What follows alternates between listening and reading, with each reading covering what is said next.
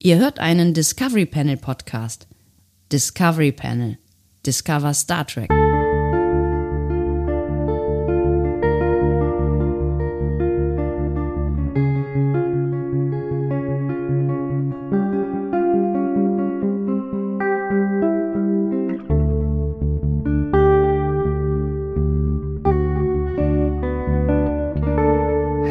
Willkommen, wir öffnen das Discovery Panel passend zu einer unserer Lieblingsfolgen. Wir besprechen heute die 7. Folge der 1. Staffel von Star Trek The Original Series und die heißt What Are Little Girls Made Of oder auf Deutsch Der alte Traum. Hat so gar nichts miteinander zu tun irgendwie, ne? Nein, die Titel haben nichts direkt miteinander zu tun. Wie vielte Folge hast du gerade gesagt? Ich meine, die 7, oder? Ist nicht die 7? Doch, sie ist doch. Ich glaube, das ist die Netflix-Zählweise. Ich bin mir nicht ganz sicher. Es ist eigentlich die 9. Ja, aber das kommt ja immer darauf an, wie du jetzt den Piloten zählst. Also, ne? Also, und ja. wo du ihn hinzählst quasi. Aber hat Netflix, ich hab's schon wieder vergessen, hat Netflix nicht den Piloten auch nochmal vorab? Also wenn du den alten Piloten rausrechnest, ne? Und ja, den quasi in Talos 4 Tabu mit reinrechnest, ne? Genau. Dann ist es die 9. Denn also ich kann dir das kurz aufzeichnen. Ich habe es hier natürlich, ich mich sehr, sehr gut vorbereitet. Ich kann es mal kurz aufzeichnen. Es ist in Produktionsreihenfolge ist es sogar die 10. Und in der Ausstrahlung ist es aber die 9. Und davor kommt Where No Man Has Gone Before, der Pilot, dann kommt The Corbomite Manöver, ja. Pokerspieler auf Deutsch, dann kommt Mud's Woman, Women, ne? Ja, genau, ja, mehrere. Ja. The Enemy Within, also Kirk durch 2 gleich Fragezeichen. Das ist einer meiner wirklich deutschen Titel. Wirklich mein Lieblingstitel, echt, das ist ganz, ganz groß. The Man Trap,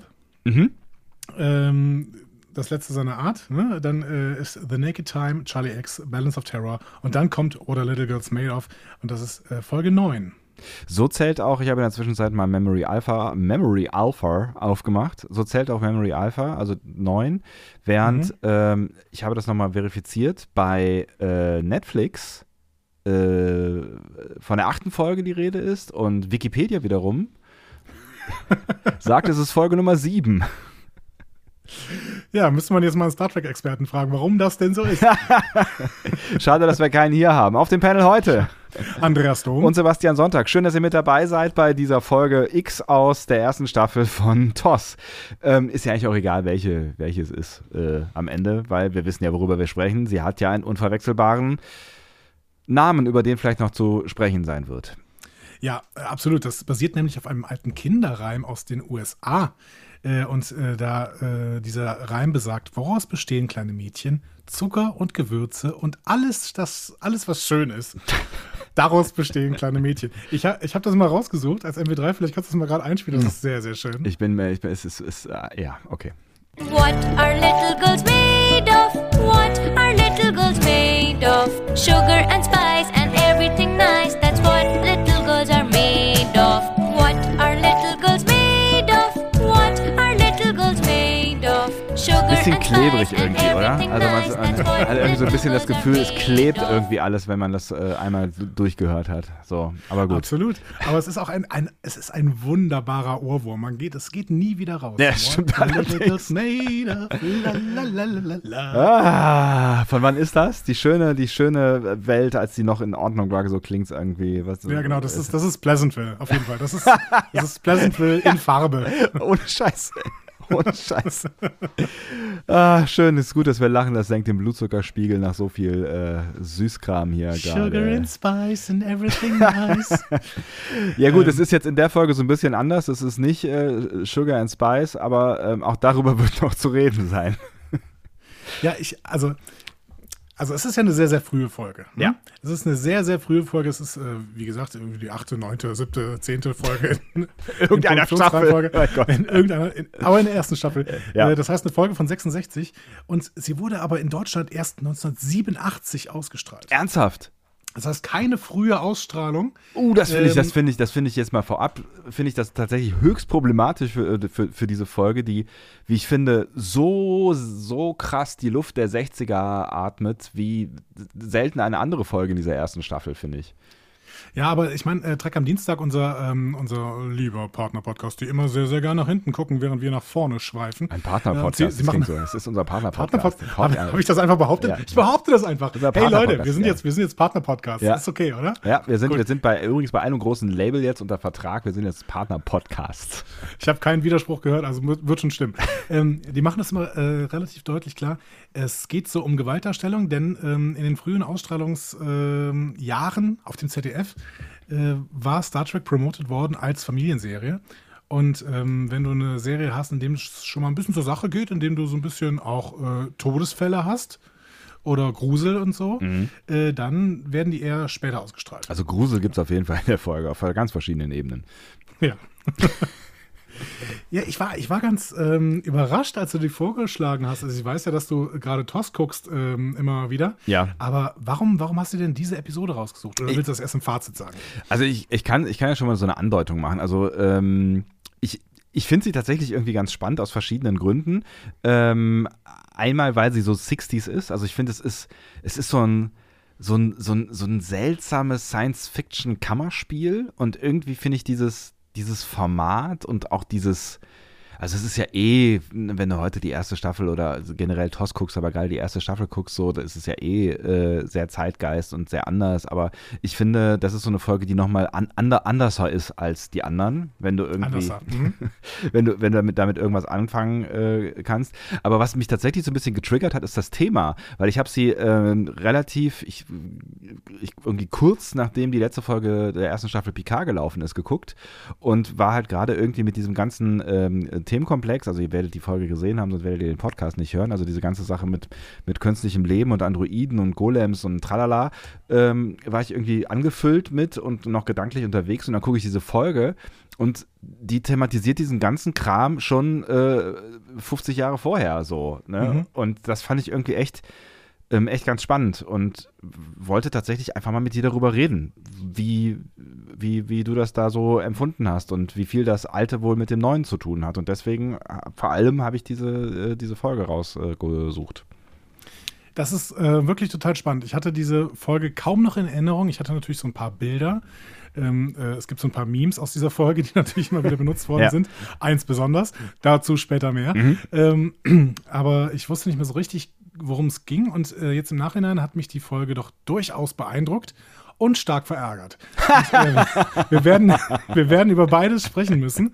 Und wie ihr wisst, wir werden wie immer positive wie negative Aspekte herausstellen. Und mal gucken, wie uns das gelingen wird. Das ist die erste von 5 Episoden mit einem Fragezeichen im Titel. Im englischen Titel. Ist das so? Ist dir das klar? Nee, das ist mir nicht klar. Ich bin mir auch nicht sicher, ob mir das egal ist. Bekommst du die zusammen? Die 5 Episoden? Auf gar keinen Fall, um Gottes Willen. Also Kannst du eine sagen? Es geht um die englischen Titel, meinst du, ja? Genau, die englischen Titel.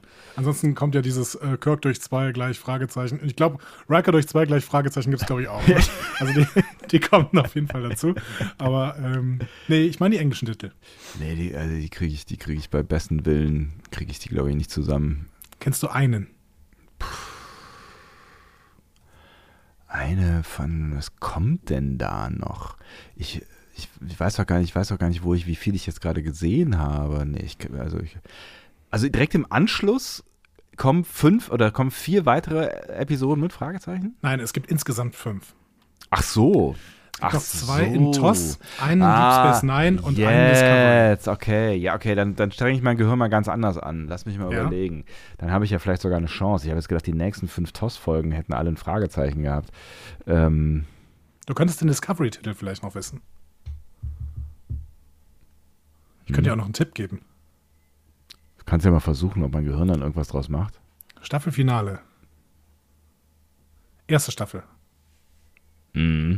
Ich habe viele Bilder im Kopf und ich kenne natürlich auch den Titel.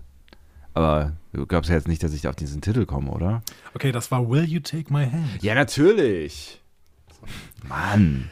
Dann gibt es einen TOS-Titel, der nachher nochmal bei Deep Space Nine aufgenommen worden ist. Ja. Und dementsprechend könntest du, wenn ich dir den jetzt sage, vielleicht den Deep Space Nine-Titel sagen. Ich bin gespannt. Der TOS-Titel ist Who Mourns for Adonai.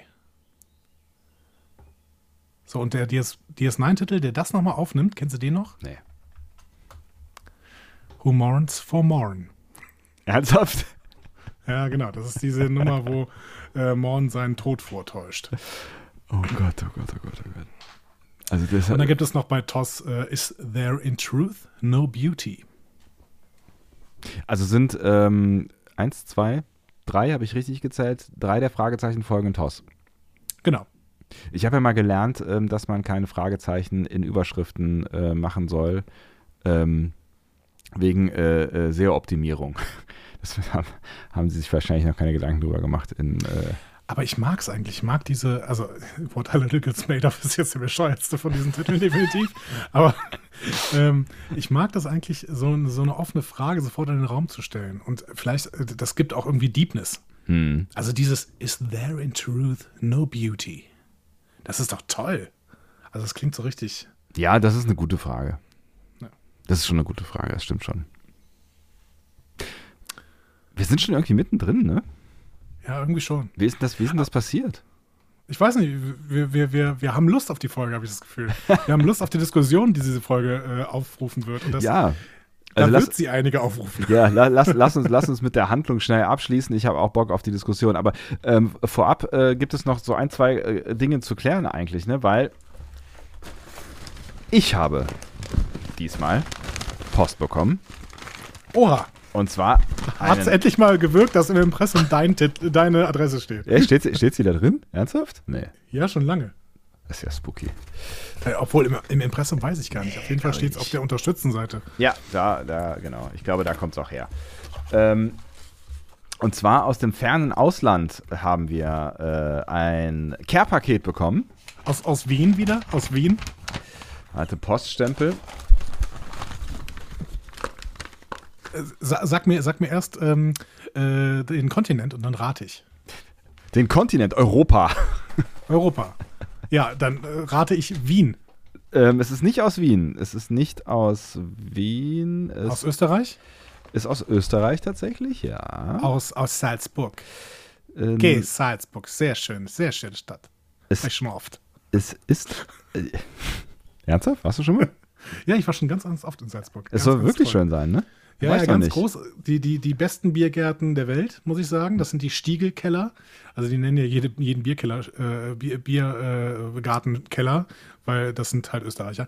Und die sind in den Berg reingebaut, auf verschiedensten Ebenen. Wow. Ganz, ganz toll. Hinter der Stiegelbrauerei kann man sich wunderbar da, ich glaube am Mönchsberg, ich glaube so heißt dieser Berg. Und da kann man auch so ein bisschen Lust wandeln über diesen Mönchsberg. Es sind ab und zu mal ein paar Georg Trakl-Sprüche schön an die Wand geschrieben. Ne? Georg Trakl, ganz, ganz großartiger Dichter. Also, einer meiner Lieblingsdichter, wenn nicht sogar mein Lieblingsdichter, sehr, sehr depressiver Typ, der sich früh umgebracht hat, passt voll gut. Ja. Entschuldigung, ich höre jetzt auf aufzureden.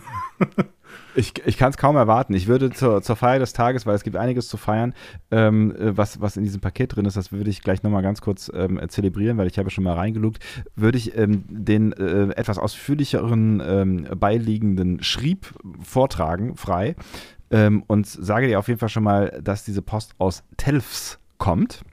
Telfs. Okay. Telfs, ja. Das muss ich googeln. Ich habe keine Ahnung, wo das liegt. Das wird ja jetzt der Anfang des Briefes verraten. Und, das ist eine Marktgemeinde. Der Brief fängt folgendermaßen an. Lieber Andreas, lieber Sebastian. Okay, das verrät ihr noch nicht, wo Telfs liegt. Aber jetzt. Ich heiße Anita, Jahrgang 1969, wohne im schönen Tirol, 30 Kilometer westlich von Innsbruck und bin mit Star Trek in jungen Jahren durch Wiederholungen von TOS in Berührung gekommen und seither auch nicht mehr davon losgekommen.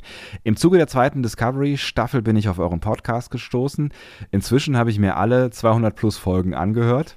Oh Gott. Klammer auf, ich übernehme keine Haftung. Ich bin viel mit Zug unterwegs, schreibt sie in Klammern. Gratulation auch von mir zu so viel Durchhaltevermögen. Ich bin mir nicht sicher, ob sie sich da gerade selber gratuliert oder uns. Ich glaube, ersteres. Zuerst glaubte ich naiverweise, es ging in eurem Podcast um Star Trek. Den Fehler machen viele. Auch wir. Immer mal wieder. Und wunderte mich, wenn nach einer halben Stunde der Begriff noch nicht einmal gefallen war. Inzwischen weiß ich, es geht um 2 Kindsköpfe. Ich weiß nicht genau, warum das in Anführungszeichen geschrieben ist. Irgendwie muss ich an... Ist auch nicht an eine Metzgerei denken, egal. Die miteinander blödeln. In Telfs gibt es eine Schule, ein technisches Gymnasium namens Borg. Ernsthaft? Das ist ein kurzer Funfact. Das hat alles miteinander zu tun. Die dritte Staffel Dark ist da. Ich habe noch nicht geguckt, aber ich bin mir sicher, auch genau wie in Dark, es hat immer alles mit allem zu tun. Steht, glaube ich, für berufliches Oberstufen-Realgymnasium. Aber Borg. Schön, Borg. Gut, Entschuldigung. Inzwischen weiß ich, es geht um zwei Kindsköpfe, die miteinander blödeln mit Star Trek als Vorwand. Aber im Ernst, ich freue mich über jede neue Folge. Es ist immer spannend, kurzweilig und witzig, euch zuzuhören. Macht weiter so. Die diversen Hintergrundinfos zu den Folgen finde ich persönlich immer am spannendsten, weil ich mir nie die Zeit nehme, selbst zu recherchieren. Als kleines Dankeschön für die viele Zeit und Mühe, die ihr investiert und weil ihr immer mal wieder subtile Andeutungen macht, dass ihr euch über Pakete freut, schicke ich euch ein Fresspaket, warum da die Anführungszeichen stehen, verstehe ich wirklich nicht, aus Tirol und hoffe, da ist was dabei, was ihr mögt. Ein Wunsch oder eher ein Vorschlag hätte ich noch. Ich finde, ihr solltet Peter, der euch sprachoptimiert schon so großartig unterstützt, auch mal einladen, eine Lieblingsfolge mit euch zu besprechen. Ein kühner Vorschlag. Ein sehr, sehr kühner Vorschlag. Da müssen wir irgendwann mal mit Peter drüber reden. Ja, Willst du noch einen Funfact hören? Über Telfs? Ja. Bitte. Wir haben ungefähr so viele Hörer wie Telfs Einwohner. 5? Kommt drin vor. So. Das wäre eine schöne Abwechslung und ich bin mir sicher eine Bereicherung für euren Podcast. Alles Gute für euch weiterhin. Macht weiter so. Tolle Podcast-Star Trek-Folgen. Bleibt gesund und herzliche Grüße aus Tirol. Wie eine Augsburger Puppenkiste, der Söhle fand. Grüße. Annika. Ja, ist egal. PS, bitte gib doch dem armen Bernd was ab. Sind Mannerschnitten dabei? Es ist meine Vorabfrage. Es sind Mannerschnitten dabei, ja. Ja, wunderbar. Wunderbar. Annika. Wunderbar, es reimt sich sogar. Es sind noch 2 Postkarten aus Telfs und aus Innsbruck mit dabei, unbeschrieben. Das heißt, die können wir auch verschicken und so tun, als wären wir in Urlaub gewesen. Cool. Wir haben hier Tiroler Bergwurz, das Original, Fleisch aus Österreich. Es sind so Würste, so, wie heißt das denn? So Dauerbeißer. Ja, sowas, genau. Dann gibt es Tiroler Edle, eine Zartbitterschokolade mit einer debil lächelnden Kuh vorne drauf, aber edle Verpackung. Das gefällt mir gut. Ich find deinen Rassismus gegen Österreicher echt nicht okay. Ich habe von einer Kuh gesprochen. Also, war eine richtige Mu. So. Weiß schon. Es gibt 2 Kaisers Fasstyp Brautradition Premium Bier? Ich glaube, es ist Bier. Vollbier, Alkohol, cool. Ja. Gebraut in Österreich. Guck mal eine an. Einmal Schinkenspeck aus Tirol, natürlich. Nochmal sowas wie Mannerschnitten, nur anders. Napolitaner. Mhm. Eine große Tafel Merci. Und noch eine divile Kuhschokolade. Und... Ich finde es gut, wie du künftige Werbepartner auf jeden Fall schon mal abwertest. Und, was ist das? Eine sonnige Grüße aus Innsbruck Bio-Kräuter-Früchtetee-Mischung. Man kann Bio-Kräuter und Früchtetee miteinander mischen. Und das ist irgendwie alles Bio, Fairtrade, tralala. Das sieht wirklich, also sehr schön. Also das sieht sehr gut aus. Ja. Es ist ein reiner Traum. Es ist wirklich ein reiner Traum. Das klingt wirklich ganz, ganz toll. Und jetzt muss ich endlich, also wir haben es ja lange hinausgezögert, auch pandemiebedingt. Ja. Aber jetzt muss ich endlich tatsächlich nochmal zu dir kommen, um mit dir intensiv Mannerschnitten zu essen. Denn das Paket von Peter hängt ja auch noch immer hier. Außerdem habe ich das von Enila so liebevoll gefertigte Stofftier immer noch da. Ja, das. Und jetzt können wir ja sogar Bier trinken dabei. Kühl das Bier mal für die nächste Gelegenheit. Ich stelle es sofort in den Kühlschrank. Das ist eine gute Sache. Hervorragend. Ja. Und warst du schon mal in Tirol? Kennst du die Berge? Ich war auf jeden Fall schon mal in Tirol, aber die nächste Frage, die kommt, ist, wo warst du denn schon da? Das Dörfchen Kufstein. Und dann weiß ich leider nicht weiter. Kufstein, also, Innsbruck. Ja, also ich bin durch Innsbruck durchgefahren, ich war da mal in einem Baumarkt. Es hat stark geregnet und ich musste Gaffer kaufen für den Bus. Aber das ist eine andere Geschichte. Als es reingeregnet hat, okay. Ja, ein bisschen. Innsbruck, da war ich, genau, ich glaube sogar zweimal im gleichen Baumarkt in verschiedenen Jahren. Beides busbedingt. Und ja, wir waren da irgendwie an verschiedenen Seen, auch mit Leuten, also mit Freunden zusammen. Aber ich kann ja jetzt nicht mehr, ich müsste da mal recherchieren, dann könnte ich dir da mehr drüber sagen. Aber es war auf jeden Fall sehr, sehr, sehr schön. Eine wunderschöne Gegend, durch die wir da durchgefahren sind. Also Annika, du hast wirklich, habe ich jetzt Annika oder Anita? Verdammt, das habe ich wieder vergessen. Du hast eben die ganze Zeit Annika gesagt. Anita, ich habe Anita gesagt. Oh, ja, das tut mir leid. Oh, Namen verwechseln ist ganz, ganz schlecht. Anita. Ich habe das eben öfter angenommen, Anita. Anita hat Glück, also nicht, dass wir ihren Namen ordentlich aussprechen können im dritten Anlauf, sondern dass sie da wohnen kann, wo andere Menschen Urlaub machen. Das wäre wahrscheinlich, ne? Also ich weiß jetzt nicht, wie es in Telfs aussieht, aber wenn es da so aussieht wie da in den Orten, wo ich gewesen bin, ist es, glaube ich, richtig, richtig schön. Also ich bin ja weiterhin hier auf der Wikipedia-Seite von Telfs. Ja. Und ich finde schon, das Rathaus ist sehr, sehr schön. Das ist so ein richtiges gelbes Tiroler, also so stelle ich mir wirklich Tirol vor, mit so, mit so Arkaden, ne? So kleinen. Ja. Und Wappen auf Vorsprüngen, das ist richtig toll. Und es gibt ein schönes Einkaufszentrum mit C&A, das Inntal Center. Oh. Und dahinter sind aber schöne Berge, das heißt tatsächlich, also wir haben hier sind noch Pfarrkirchen und Moscheen hier aufgezeigt. Also ich glaube, es ist sehr, sehr schön in Telfs. Muss man irgendwann mal vorbeifahren, wenn wir mal wieder in Österreich sind. Genau, die Österreich macht das nicht. Du weißt, was dann passiert. Wenn wir die Österreich-Tour machen, dann kommen wir in Telfs vorbei und nehmen eine Podcast-Folge in Weißen Rössel auf. Im Inntal-Center. Im Inntal-Center. Im C&A. I like. Yes. Das machen wir. Das wird toll. Aber Stichwort Peter, von dem habe ich lange nichts mehr gehört. Ja, stimmt. Haben wir den verärgert? Wenn ja, wie haben wir das geschafft? Jahrelang dran gearbeitet und schwupps. Genau. Ich weiß auch nicht. Ja, wir können ja mal. Mir fällt gerade, glaube ich, tatsächlich ein, dass wir noch einen Anruf von Peter haben. Ernsthaft? Ja. Warum weiß ich davon nichts? Wir müssen an unserer Kommunikation. Weiß ich davon was? Echt? Ich glaube, da weißt du sogar was von. Der kommt aber jetzt nicht gleich. Der kommt gleich auf jeden Fall nicht so überraschend, wenn jetzt abgespielt wird. Ja, das stimmt. Ach, wir werden immer besser. Im Sommer werden wir immer besser. Ich merke das. Im Winter das sind so die dunklen Folgen, aber im Sommer, das sind so richtig das sind richtig, ja, Folgen. Genau. Richtig helle Folgen mit hellen Köpfen. Egal. Schließen wir dieses Kapitel und ich schließe auch erstmal diesen Karton wieder und warte darauf, dich von Angesicht zu sehen, bis auf den Speck, glaube ich, den müssen wir verarbeiten. Danke. Wir schlemmen auf Anita und Peter aus Wien und noch einigen anderen Leuten, die uns immer wieder Sachen schicken. Das ist so toll. Ich finde es auch großartig. Also ich habe mich sehr, sehr, sehr gefreut, als der Postbote mit diesem Paket vor meiner Tür stand und ich es aufgemacht habe und dass ich auch endlich mal ein Paket selber bekommen durfte hier. So, das war's. Es war sehr schön und schickt mehr Pakete. Das war jetzt nicht subtil, oder? Schickt mehr Pakete. Wir wollen das. Das war gar nicht subtil. Gut. Das ist alles sehr, sehr klar. Ich möchte keine Subtilität hier mir unterstellt wissen.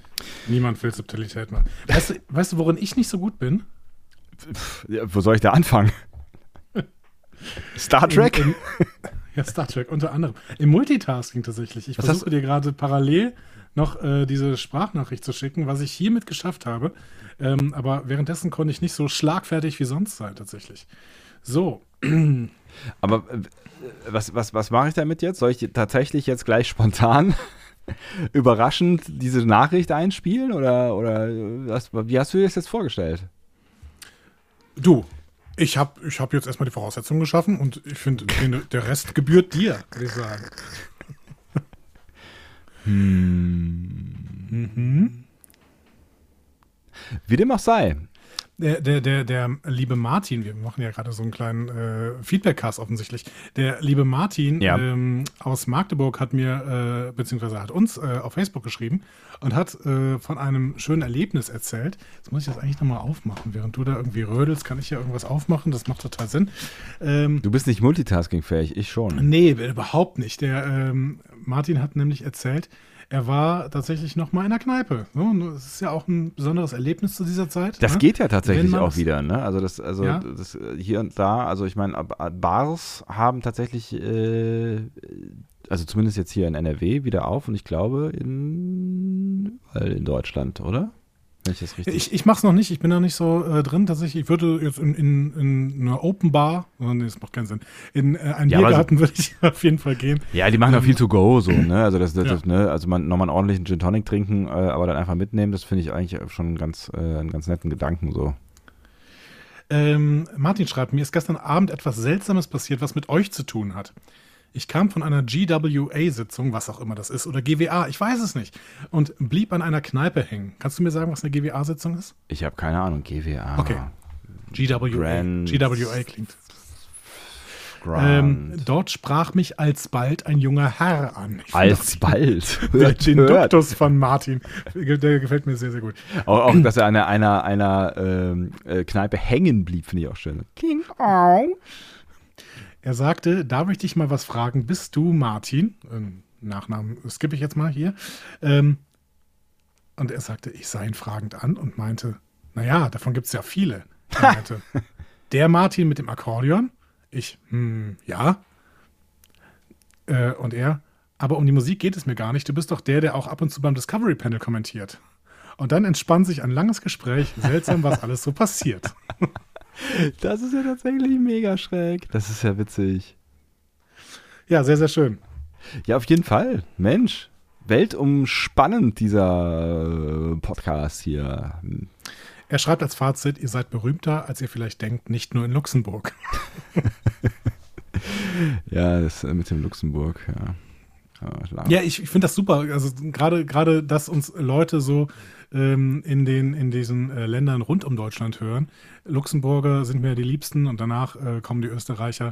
Die Schweizer lassen sich noch ein bisschen hängen. Ich will noch ein paar Schweizer haben. So. Hast du gerade gesagt, die Luxemburger sind dir die Liebsten? Ja, natürlich. Wir lieben Luxemburg. Weißt du das denn nicht mehr? Nur wegen dieser gefälschten iTunes-Statistik? Die ist nicht gefälscht.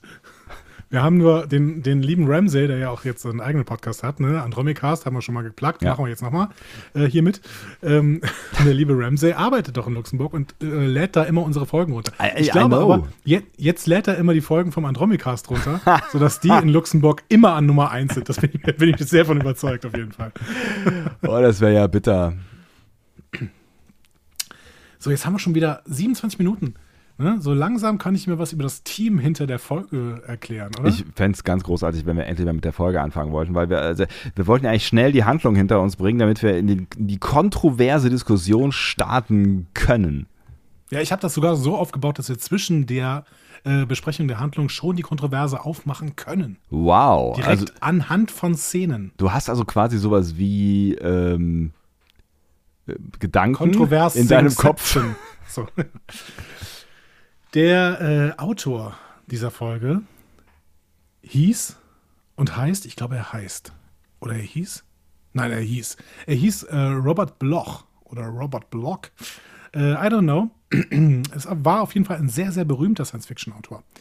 Und sein berühmtestes Buch ist durch eine überragende Verfilmung bekannt geworden von Alfred Hitchcock. Mhm. Das ist nämlich Psycho. Ach. Interessant. Robert Bloch hat Psycho geschrieben. Ist ein Sohn deutsch-jüdischer Einwanderer, deswegen war ich mir auch gerade nicht so sicher, wie man ihn ausspricht. Wenn man jetzt amerikanisch das aussprechen würde, würde man wahrscheinlich eher Bloch sagen. Ja. Natürlich deutsch, dann eher Bloch. Weiß ich nicht genau. Hat auf jeden Fall schon ganz, ganz früh angefangen, Horrormagazine zu lesen.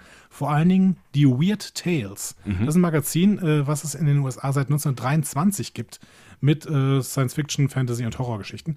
Und unter anderem, und das wird später noch wichtig, schrieb H.P. Lovecraft für das Magazin. Ah, da sind wir wieder bei unserem Lieblingsrassisten. Unser Lieblingsrassist hat einiges mit dieser Folge zu tun.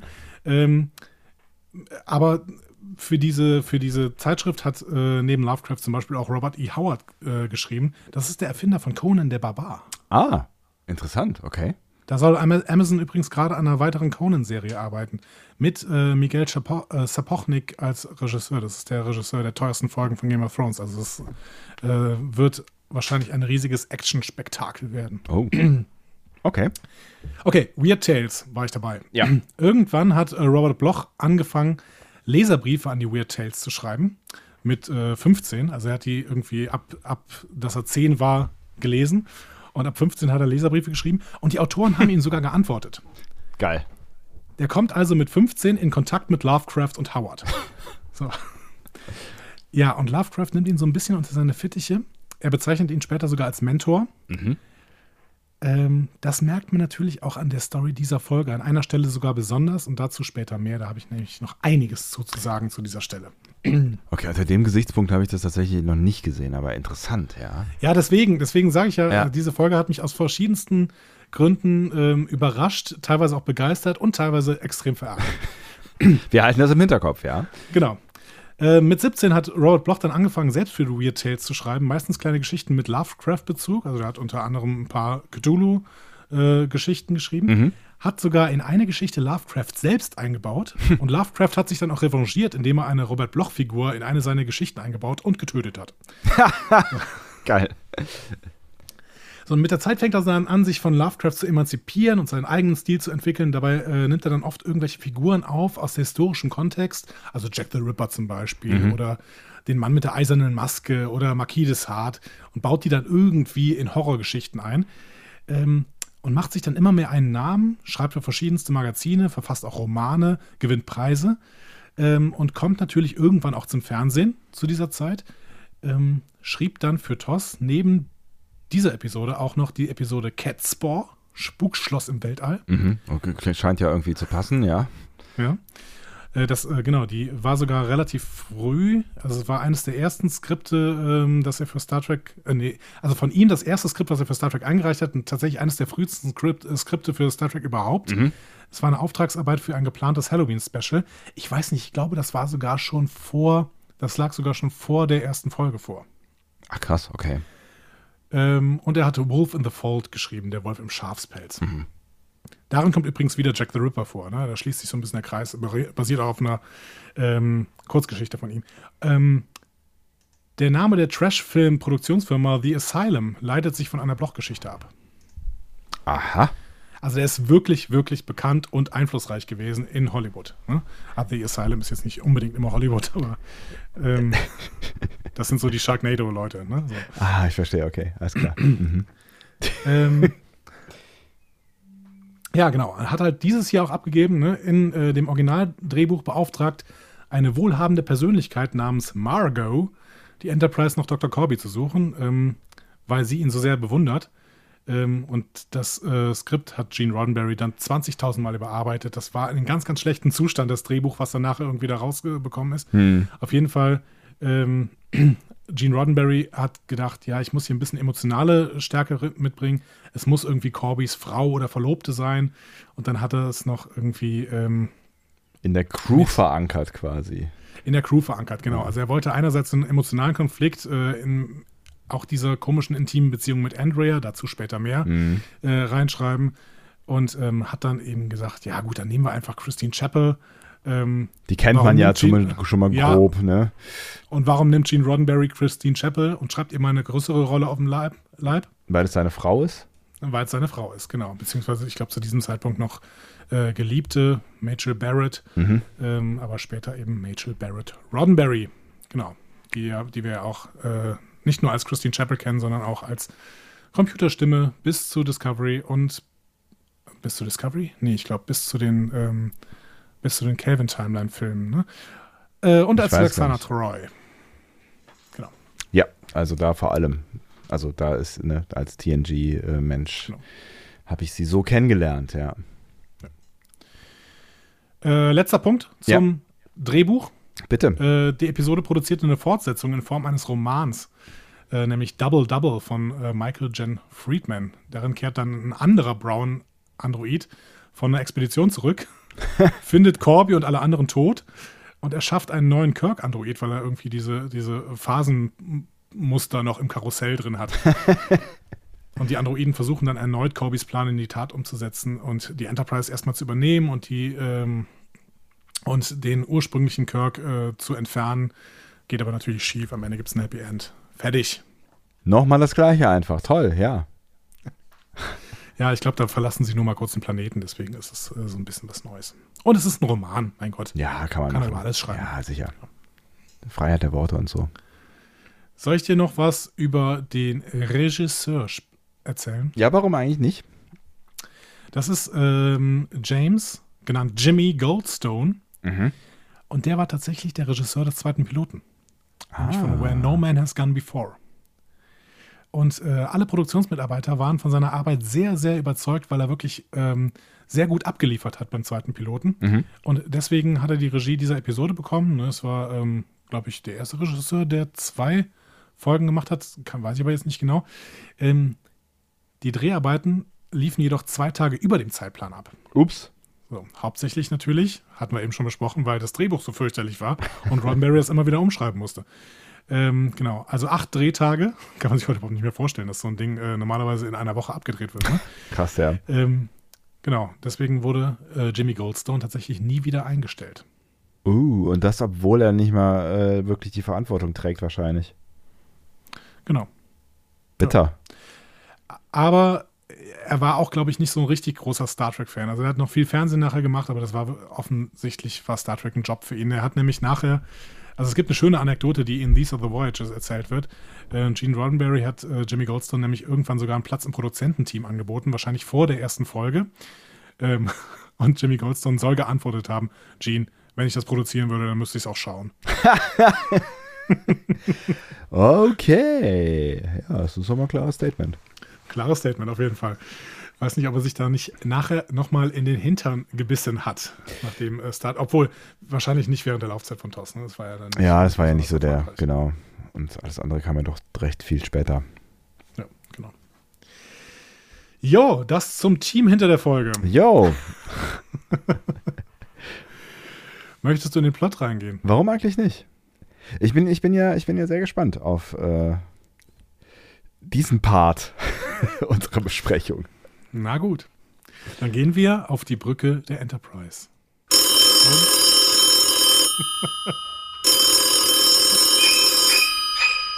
Ich habe mich schon gefragt, ob du es wirklich schaffst.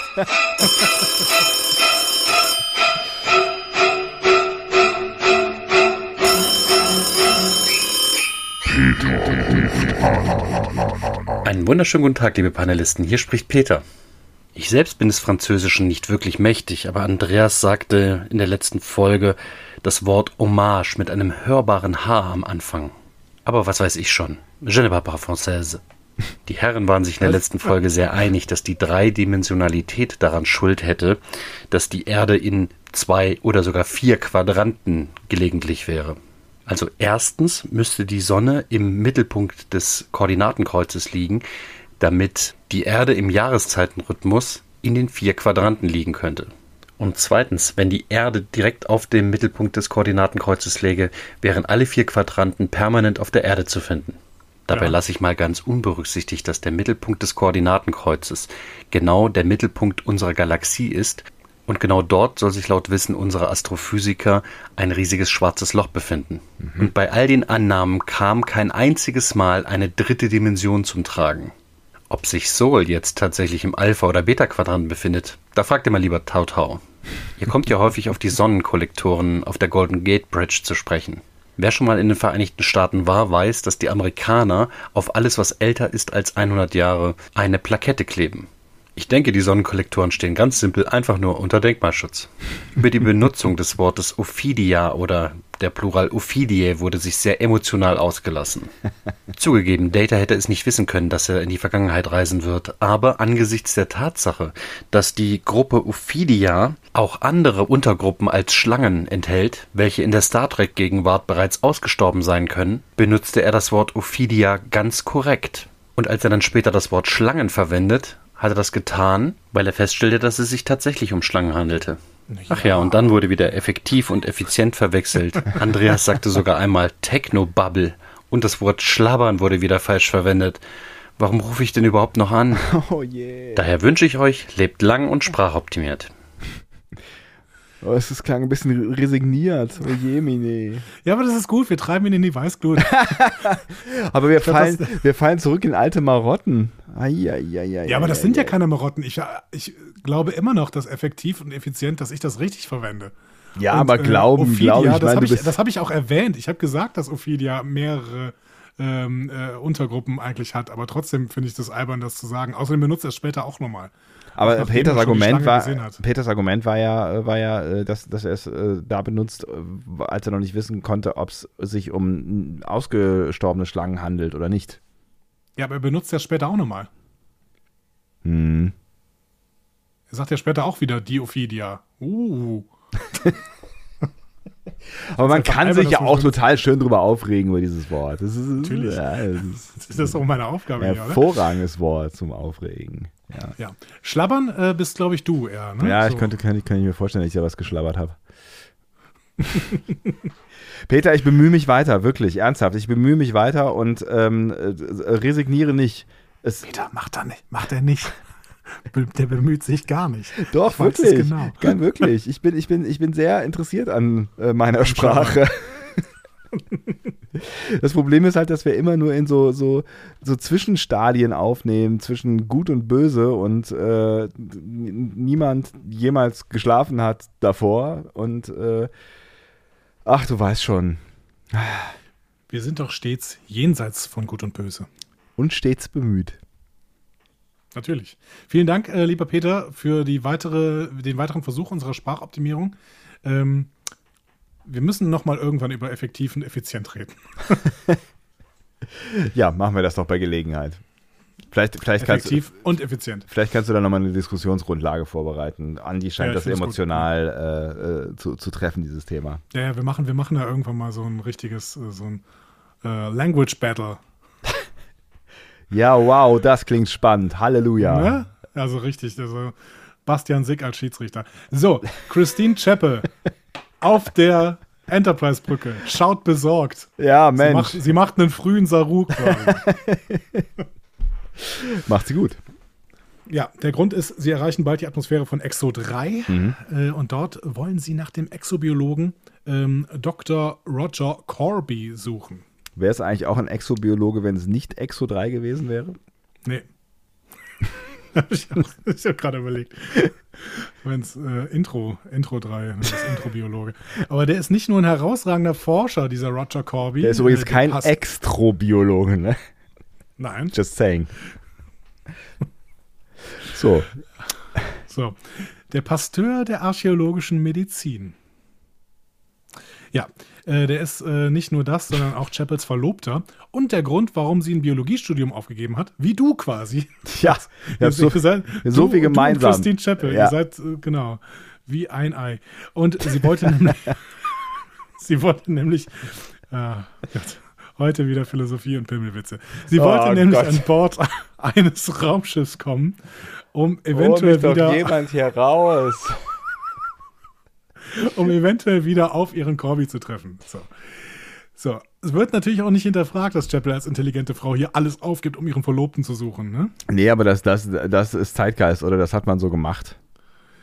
Ja, bin mal gespannt, wie lange du diesen Satz noch in dieser Episode aufrechterhältst. Ja, ich werde an Grenzen kommen, ich bin mir ganz sicher. Aber das ist natürlich schon... Klar. Ich finde das schon ein ziemliches Armutszeugnis an dieser Stelle hier. Also die verkommt dann lieber als Stichwortgeberin für McCoy, anstatt eine intelligente Biologin zu werden. Und später, als sie dann weiß, dass ihr Ehemann ein Android ist, darf sie sich dann Spock an den Hals werfen, anstatt irgendwie, keine Ahnung. Selbstkarriere zu machen. Genau, nein, sie macht ja, selbstbestimmt zu werden, ja. Ja. Aber ich glaube, das ist wirklich Zeitgeist. Also das... Dass in der öffentlichen Wahrnehmung Frauen selbstbestimmt leben, das ist nicht so lange her. Also gerade, glaube ich, in Figuren, die man so in Funk und Fernsehen, in Film und Theater gesehen hat, glaube ich, das ist echt noch nicht so lange her. 1980 im The Motion Picture darf sie ja dann zumindest noch Schiffärztin werden. Ne? Das ist gut so, ja. Da sehen wir sie kaum, sondern hören nur von McCoy, wie er sich über die Einrichtung der Krankenstation aufregt. Also was mit Christine Chapel gemacht wird, ist schon ein absolutes Armutszeugnis für das Frauenbild von Star Trek. Tut mir leid, kann man nicht anders sagen. Aber das zieht sich doch durch TOS schon relativ wie ein roter Faden, oder? Also ich meine, das Frauenbild ist jetzt wirklich nicht das Geilste, was da so vermittelt wird. Aber das liegt halt daran, weil das Frauenbild in den 60ern und ja auch anfänglichen 70er, also die 70er haben ja da ein bisschen was getan, aber das war halt einfach nicht gut. Ja, also ja, definitiv. Ich stimme dir zu. Ich würde trotzdem nicht alles, was diese Folge macht, unter diesem Gesichtspunkt irgendwie entschuldigen, tatsächlich. Aber da können wir später noch mal diskutieren. Genau. Das, also gerne. So. Ich glaube, da müssen wir auch nicht viel diskutieren, aber ja, ich weiß, ja. Sprechen wir über Exo 3. Von der Atmosphäre und der Gravitation her ist der Planet grundsätzlich belebbar, aber die Sonne des Systems ist vor über 500.000 Jahren verglüht. Also ist es 100 Grad minus auf dem Planeten, eine Eiswüste. Dumm gelaufen. Aber es gibt wohl unterirdische Höhlen. Und ehrlich gesagt hat die Crew aber trotzdem fast die Hoffnung aufgegeben, als dann plötzlich ein Ruf von der Oberfläche kommt. Dr. Korby ruft die Enterprise. Das kam jetzt sehr verkürzt. Gefühlt in der Folge waren das Ewigkeiten, die da vergangen sind. Eine Spannung war im Raum und dann kommt irgendwann die erlösende Stimme. Das war nicht so lang, ne?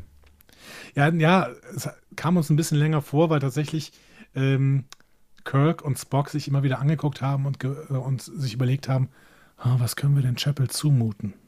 Können wir ihr denn wirklich sagen, dass ihr Mann gestorben ist vielleicht schon, also ihr Verlobter? Weil man musste ja auch, in der 60er muss man sich auch sehr, sehr gut überlegen, was man Frauen wirklich zumuten kann. Ne? Oh Gott, ja. Ja. Gut. Wir gehen aber mit diesem Dr. Korby ruft die Enterprise auf jeden Fall ins Intro rein. Ja. So. Und sehen danach, Korby befindet sich tatsächlich in den Höhlen, die von den vorherigen Bewohnern angelegt worden sind. Und er will seltsamerweise, dass Kirk allein runterbeamt. Hinterfragt er man aber auch jetzt noch nicht so direkt. Ja, Kirk ist ein bisschen irritiert. Ne? Und Spock zweifelt tatsächlich kurz an der Identität von Dr. Korby. Aber Chapel fragt dann nur, um Spock nochmal zu bestätigen, dass es wirklich Dr. Korby ist. Waren Sie jemals verlobt, Spock? Ich weiß, wer das ist. Fun Fact, ja, war er Spock und ist er? Die Story darüber erfahren wir später in Amok Time. Genau. Als Korby dann hört, dass Chapel auch da ist, erlaubt er, dass sie zu zweit kommen, immerhin. Und Chapel freut sich extrem und das finde ich eine sehr, sehr schöne Szene. Als sie rausgehen, umarmt ihre Freundin Uhura sie und küsst sie nochmal. Ja, das stimmt. Ja. Fand ich so, da war schön, okay, wir haben ja offensichtlich eine Freundschaft zwischen Uhura und Chapel und die darf auch mal dargestellt werden und ich fand die auch realistisch dargestellt. Ja, finde ich auch. Dass man sich als Freundin freut, wenn irgendwie der Verlobte, wegen dem man quasi alles hingeschmissen hat und versucht hat, auf dem Raumschiff zu kommen. Ist natürlich ein extremer Zufall, dass das Raumschiff dann auch tatsächlich Dr. Korby findet. Ne? Nicht hinterfragen. Nein, gut, also das ist haarsträubender Bullshit, ehrlich gesagt. Ne? Aber das darf man an dieser Stelle nicht hinterfragen. Genau. Ja, solche Sachen muss man auch nicht immer hinterfragen. Ja. Ne? Also das braucht jetzt das Drehbuch einfach, die sind da drauf gekommen. Ja. Auch, dass das vorher noch nie erwähnt wurde irgendwie. Also wir haben ja Chapel schon gesehen, wenn ich das richtig erinnere. Ja, einmal. Ne? Also das hätte man ja, keine Ahnung. Ich weiß ja nicht, ob man es hätte müssen, aber ja, vielleicht auch Chapel nicht. Hat tatsächlich, glaube ich, noch nicht so richtig viel Text gehabt. Das ist auch sehr, sehr ungewöhnlich, wie viel Rolle sie auch in dieser Folge tatsächlich hat. Ja, stimmt. Ja, unten angekommen befinden sich zwar tatsächlich in einer Höhle hinter einer Glasscheibe, hinter der dann dieser Eisplanet zu sehen ist, aber Korby ist nicht da. Und Kirk macht das misstrauisch, also lässt da erstmal 2 Redshirts runterbeamen, positioniert den ersten dann am Eingang und bittet den zweiten, ihnen zu folgen, aber offensichtlich in Abstand. Ich weiß nicht warum. Weiß ich auch nicht so ganz genau. Also wahrscheinlich, damit Korby nicht verärgert ist, dass sie doch nicht alleine gekommen sind. Ah ja, stimmt. Gute Erklärung, stimmt. Ja. Aber ne, sinnvoller wäre es natürlich, als Captain zu sagen, so geh du mal vor und guck mal, ob alles cool ist. So, ne? Ja, aber du hast ja gerade den Grund genannt im Prinzip, ne? Warum er das nicht macht. Ne? Weil Korby wollte nicht, dass da jemand anders runtergeht. Ja. So, sie kommen dann unter anderem an einem steilen Abhang vorbei und das ist diese Szene ist wie viele folgende, finde ich, aus verschiedensten Gründen problematisch. Mhm. Ich weiß nicht, ob dir das so aufgefallen ist. Also erstmal stellt sich Chapel äußerst dämlich beim Gehen an. Dieser Weg ist doch deutlich, also ist ziemlich breit eigentlich. Also es ist eigentlich kein Problem, da runter zu gehen. Ja. Aber sie muss ständig von Kirk an sich gedrückt werden. Kirk ist auch sehr, sehr unangenehm in dieser Folge. Ja, das stimmt allerdings. Und zweitens filmt die Kamera, um irgendwie den Abgrund da darzustellen, von unten in den viel zu kurzen Rock von Chapel. Das ist mir tatsächlich nicht aufgefallen, okay. Auch hier schwierig, auch mit Verweis auf die 60er, finde ich. Mhm. So. Naja. Hm. Ja, dass sie wird alles in allem, kommt sie nicht so richtig gut weg in dieser Folge und das fängt definitiv damit an, das stimmt schon. Ja gut, aber Andrea auch nicht. Nee, das stimmt. Da kann man auch drüber streiten, wer von beiden besser wegkommt. Genau. Gut, dann sehen wir im Gegenlicht den Auftritt einer Gestalt. Und als dieser dann das Licht einschaltet, erkennt Chapel ihn sofort als Assistenten von Dr. Korby, nämlich Dr. Brown, genannt Brownie. Ja. Übrigens, in dem Moment, wo Brownie auftritt, ist die deutsche Synchronisation wirklich sehr, sehr schwierig, weil sie dann immer von Christine sprechen. Also, ach so, bei Chapel. Ja. Ja, genau. Chapel ist ja mehrfach irgendwie auch anders synchronisiert worden und auch anders angesprochen worden. Und auch in dieser Folge wird sie tatsächlich von Spock, wird sie Christine genannt. Mhm. Aber Brownie sagt zum Beispiel Christine. Es ist krass, ne, wie oft sowas passiert oder passiert ist früher, also dass man sich über solche Dinge keine Gedanken gemacht hat. Also mir fällt das gerade auf, weil ich so ein paar Folgen 3 Fragezeichen von sehr früher gerade höre. Mhm. Und wie oft da unterschiedlich Namen genannt werden, ja, also dann sagt der Erzähler mal Peter, dann sagt irgendwer Peter, dann kommt wieder irgendein Gastauftritt, der wieder Peter sagt und da frage ich mich, fällt das keinem auf oder ist das keinem, haben die sich nie gesehen? Also haben da mehrere Regisseure? Also wie sowas passieren kann, das verstehe ich ehrlich gesagt nicht. Also genauso in der Synchro. Also da muss man doch irgendwen haben, dem sowas auffällt. Ja, ich weiß es nicht. In der Synchro kann es natürlich auch sein, dass es einfach verschiedenste Bänder waren, die irgendwie mit der Zeit zusammengemischt worden sind, weil es ja auch verschiedene Synchronisationsfassungen gab. Ne? Ja, aber dann lasse ich das doch nicht so, ehrlich gesagt. Also ich meine, wenn mir das dann auch auffällt, dann... das ist teuer, dann was Neues zu machen. Ja, aber dann denke ich, Mist, den Satz brauche ich nochmal, komm nochmal rein. Hm. Ja. Ja, gut. Hm, ja, egal. Du hast recht. Ja. Das wollte ich hören, danke. Bevor Chapel und Brownie jetzt aber ihr Wiedersehen feiern können, hört man einen markerschütternden Schrei. Uhaha. Denn das Redshirt ist abgestürzt. Hoppla. Ja.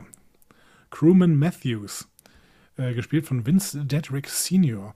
Und der ist tatsächlich das allererste Redshirt, das in der Serie getötet wurde. Hm. Fand ich auch tatsächlich überraschend so. Also, dass diese Folge gleich mit Tod anfängt, fand ich tatsächlich irgendwie. Ja. Also hat die Stakes mal high gesetzt. Sehr schöner Satz. Peter, ich hoffe, du hast gut mitgehört. Ja, aber das ist sicherlich einer der Gründe, warum diese Folge eben relativ spät in Deutschland ausgestrahlt worden ist. Ne? Das ist eben keine Kinderfolge tatsächlich. Ne? Wir haben sofort einen Tod. Ja. Ne? Und tatsächlich, also diese Mehr von wer ein rotes Hemd trägt, der stirbt auf jeden Fall. Mhm. Wir haben hier die 7., 8., 9. oder 10. Folge und es ist das erste Redshirt. Also wir haben zwar schon Besatzungsmitglieder der Enterprise, die getötet wurden, aber die haben entweder blaue oder goldene Hemden getragen und im zweiten Piloten war es ein hellbraunes Shirt. So.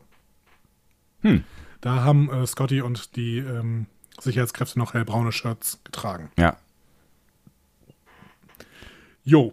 Aber ich finde es trotzdem, also es ist ja immerhin erst die 7., 8. oder 9. Folge. Also es ist ja jetzt noch nicht so, als hätten wir jetzt schon ewig viel gesehen. Also ich finde das entzaubert. 10% der Serie sind schon vorbei, ne? Quasi. Ja. Ah. Also okay.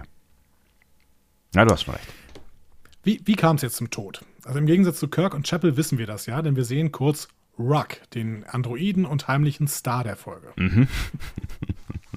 So, und ich finde da die Zusammenhänge ganz nett eigentlich. Also es ist ja, das ist die einzige Folge, in der Christine Chapel eine herausragende Rolle spielt. Ja. Ne? So, Christine Chapel, gespielt von Majel Barrett, später Majel Barrett Roddenberry, haben wir schon gesagt. Ja. Ruk, gespielt von Ted Cassidy. Mhm. So. Der ist am besten dafür bekannt, beziehungsweise kennst du den? Kennst du den Schauspieler? Ich war mir nicht sicher und wollte es eigentlich gesucht haben oder gegoogelt haben, weil ich glaube, dass er der Beißer ist aus James Bond, richtig? Nee. Schade. Nein. Ist er nicht. Leider nicht. Aber nee, leider nicht. Glaube ich, bin mir ziemlich sicher, dass das nicht ist. Das hatte ich nämlich kurz auch überlegt. Nee. Ist er nicht. Richard Kiel ist der Beißer. Ah, verdammt. Aber die haben eine Ähnlichkeit. Die haben eine Ähnlichkeit auf jeden Fall. Sind auch beide sehr, sehr groß natürlich. Ja. Ted Cassidy ist bekannt als Lurch in Addams Family. Ach so, Also in der Serie. Ja. Mhm. So. Also die schwarz-weiße, ne? Genau, ja. Von 64. Mhm. Das Witzige ist, Majel Barrett spielt später Laxana Troy. Mhm. Und die hat einen Kammerdiener, Mr. Hom. Ja. Und der sieht ja auch so ein bisschen aus wie Ted Cassidy. Ja, stimmt. Ist aber Carol Striken. Mhm. So. Und der spielt Lurch in der Addams Family in dem Film von 91. Ernsthaft? Und in der Fortsetzung von 93. Ja. Das ist ja geil. I like. Also ganz nette Verbindung. Ted Cassidy hat später den Hulk gesprochen in der Lou Ferrigno-Serie. Mhm. Also gespielt hat er natürlich nicht, ne? Ja. Denn das war Lou Ferrigno, ne? Also ganz offensichtlich. Er hat außerdem das Ding in The Fantastic Four gesprochen. Mhm. Und in einer Bibelserie hat er Goliath gespielt. Mhm. Und im 6-Millionen-Dollar-Mann hat er Bigfoot gespielt. Also ist irgendwie... Ja, du bist halt, wenn du so aussiehst, bist du wahrscheinlich schon so ein bisschen gebrandet auf so ein paar Rollen. Wobei, ich scrolle ja gerade durch so ein paar Fotos durch. Also es gibt ja auch so mit Schnauzbart und Welle, da sieht er einigermaßen normal aus, sage ich jetzt mal. Also nicht total gruselig und furchteinflößend. Oder es wenn gibt man sich, auch eins mit Haarteil hier. Ja? Man kann sich auf IMDb eine ganz schöne kleine Biografie durchlesen. Mm. Der ist irgendwie eine tragische Gestalt. Das ist ein extrem feinsinniger Mensch, ein guter Musiker, ein Akademiker. Aber der wurde schon in seiner Kindheit wegen seiner Größe gemobbt, weil er irgendwie schon mit 15 1,90 groß war oder sogar früher, keine Ahnung. Krass. 15 wäre noch relativ normal. Ja. Später war er dann 2,10 Meter groß. Und wurde fast nur für Monster gecastet. Mhm. So. Naja, klar. Es passiert halt dann, ne? Aber immerhin, er wurde gecastet. Ja. Es gibt so ein Outtake von der späteren Episode Bread and Circuses, ne? Brot und Spiele heißt die, glaube ich, in Deutsch. Und da dreht gerade parallel Ted Cassidy irgendwie im Nebenstudio verschollen zwischen fremden Welten und hat da so ein Kostüm an und läuft einfach in den Dreh der Folge rein und klaut Shatner und trägt den von der Kamera weg. Geil. Diesen Outtake kann man auch irgendwo auf so einer Blooper-Rolle finden. Schön. Muss man nochmal ein bisschen suchen. Ich habe den jetzt noch nicht gefunden, aber es gibt ihn wohl noch. Schön. Ruk ist Ted Cassidys einzige Rolle in Star Trek vor der Kamera, aber weil er so eine eindrucksvolle Stimme hat, macht er noch ein paar Voice-Overs, zum Beispiel vom Gorn in Arena. Mhm. Ja? Der hat echt eine krasse Stimme. Ne? Also ist echt, aber witzigerweise wird in dieser Folge seine eigene Stimme ja öfter mal von anderen Schauspielern nachsynchronisiert. Ja, das stimmt. Und es gibt noch so eine schöne Anekdote über Ted Cassidy. Die Produzenten hatten, um sein Kostüm und sein Make-up zu testen, einen als Ruk gekleideten Kleiderhändler quasi zu Cassidy geschickt. Der war dann vom Auftreten Cassidys aber so eingeschüchtert, dass er es danach nicht mehr bei Roddenberry gemeldet hat. Ernsthaft? Und konnte dementsprechend keinen sinnvollen Kostümpitch irgendwie abgeben, aber hat sich dann irgendwann mal davon wieder erholt und Roddenberry hat zumindest noch ein paar Hosen von ihm gekauft oder sowas. Oder? Oh Mann. Also Ted Cassidy muss wirklich sehr, sehr einschüchternd gewirkt haben mit seinen 2,10 Meter. Ja, er, ne, wie gesagt, ne, er hat ja auch echt sehr markante Gesichtsformen, ne, und ja, ist schon ein krasser Typ, so, ne? Ja. Ist leider aber auch relativ früh gestorben, ich glaube mit 46. Hm. Ja, Menschen, die so groß sind, haben häufig dann Probleme, ne? Entweder können sie nicht mehr irgendwann laufen, weil das Gewicht so auf ihren Knochen gedrückt quasi, ne? Oder irgendwas mit dem Herz-Kreislauf-System oft, ne? Ja, irgendwie. Auch das, ja, weil offensichtlich Körper nicht so gemacht sind für diese Dimensionen. Keine Ahnung, ich bin ja kein Arzt. Ich weiß auch nicht, woran es bei Ted Cassidy gelegen hat. Gehen wir nochmal in die Handlung rein. Brownie reagiert nämlich ein bisschen seltsam auf diesen Sturz und sagt so, ja, der war jetzt unglücklich, ne? Ja. Und verhält sich auch sonst recht seltsam. Der erkennt nämlich erst Chapel nicht und dann stellt er sich ihr nochmal vor als, hey, ich bin übrigens Dr. Brown, obwohl er sie doch dann kennt. Also das ist irgendwie, ja, irgendwie strange. Ist, genau. Und auch Kirk merkt so ein bisschen, irgendwie ist ja irgendwas strange, ne? Also das ist genau. So, ja. Deswegen verabredet sich Kirk dann auch mit dem anderen Security-Mann zu regelmäßigen Statusmeldungen. Mhm. Wir sehen dann aber kurz danach, wird dieser ebenfalls von Ruk getötet. Ups. Ja. Schade. Dieser Typ, gespielt von Bud Albright, war auch in The Man Trap schon dabei. Und auch ist er sehr, sehr schnell gestorben. Als Crewman Barnhart. Genau. Ja, dumm gelaufen. Ja. Gut. Aber dann folgt erstmal ein bisschen Infodumping von Brownie. Wir müssen noch ein bisschen in diese Folge reingeholt werden. Ja. Und er erzählt uns, Korby hat also diese verschollene Zivilisation erforscht und dabei die Höhlen entdeckt. Und der sagt, er hat dann so schöne Zitate drauf, finde ich, die mir sehr, sehr gut gefallen hat. Erfindungsgeist und Anpassungsfähigkeit seien die Voraussetzung für menschliches oder halt humanoides, das passt hier besser, Überleben. Mhm. So zitiert Brown zumindest Korby. Erfindungsgeist und Anpassungsfähigkeit. Und den Beweis hätte diese Zivilisation wohl erbracht, die haben sich zurückgezogen, als die Sonne ihre Kraft verlor und eine mechanische Kultur erschaffen. Mhm. Und Korby hat jetzt wohl Elemente dieser Kultur wiederentdeckt. Und das, so Braun, wird das Universum verändern, wenn es diese Höhle verlassen kann. Sagt er. Also bedeutungsschwanger und große Worte und überhaupt, ja. Genau. Klingt also alles nach großer Entdeckung und wow. Definitiv. Auftritt Andrea. So. Okay, wir müssen über Sherry Jackson sprechen. Dieses, nennen wir es mal, offenherzige Kostüm. Ja. Hat immer wieder begeisternde Reaktionen aufgerufen, zum Beispiel auf Conventions. Mhm. Und auch bei den Stars. Also Shatner hat sie natürlich zum Essen eingeladen. In so einer Drehpause, da ist sie dann mit Bademantel hingegangen. Und als sie dann den Bademantel abgelegt hat und dann klar wurde, dass sie das Kostüm darunter trug, ist wohl ein voller Speisesaal zum Verstummen gebracht worden. Oh Mann. Und selbst Harlan Ellison hat sie wohl irgendwann mal daten wollen. Aber wir wissen ja, Harlan Ellison ist ja so der Playboy unter den Science-Fiction-Autoren. Der wollte, glaube ich, auch ziemlich alles daten. Ja. Okay, ja. Ja, es ist ein Kostüm. Es ist ein Kostüm. Wir können an diesem Kostüm etwas erklären, was in Star Trek in die Geschichte eingegangen ist. Ja. Nämlich die Titillation-Thesis. Okay. William Ware Tice war der Kostümdesigner von Star Trek in dieser Zeit und blieb zeitweise sogar noch bei TNG. Die Tice-Titillation-Thesis besagt, das Ausmaß, in dem ein Kostüm als sexy angesehen wird, ist direkt proportional zu der Möglichkeit, dass etwas aus ihm herausfallen könnte.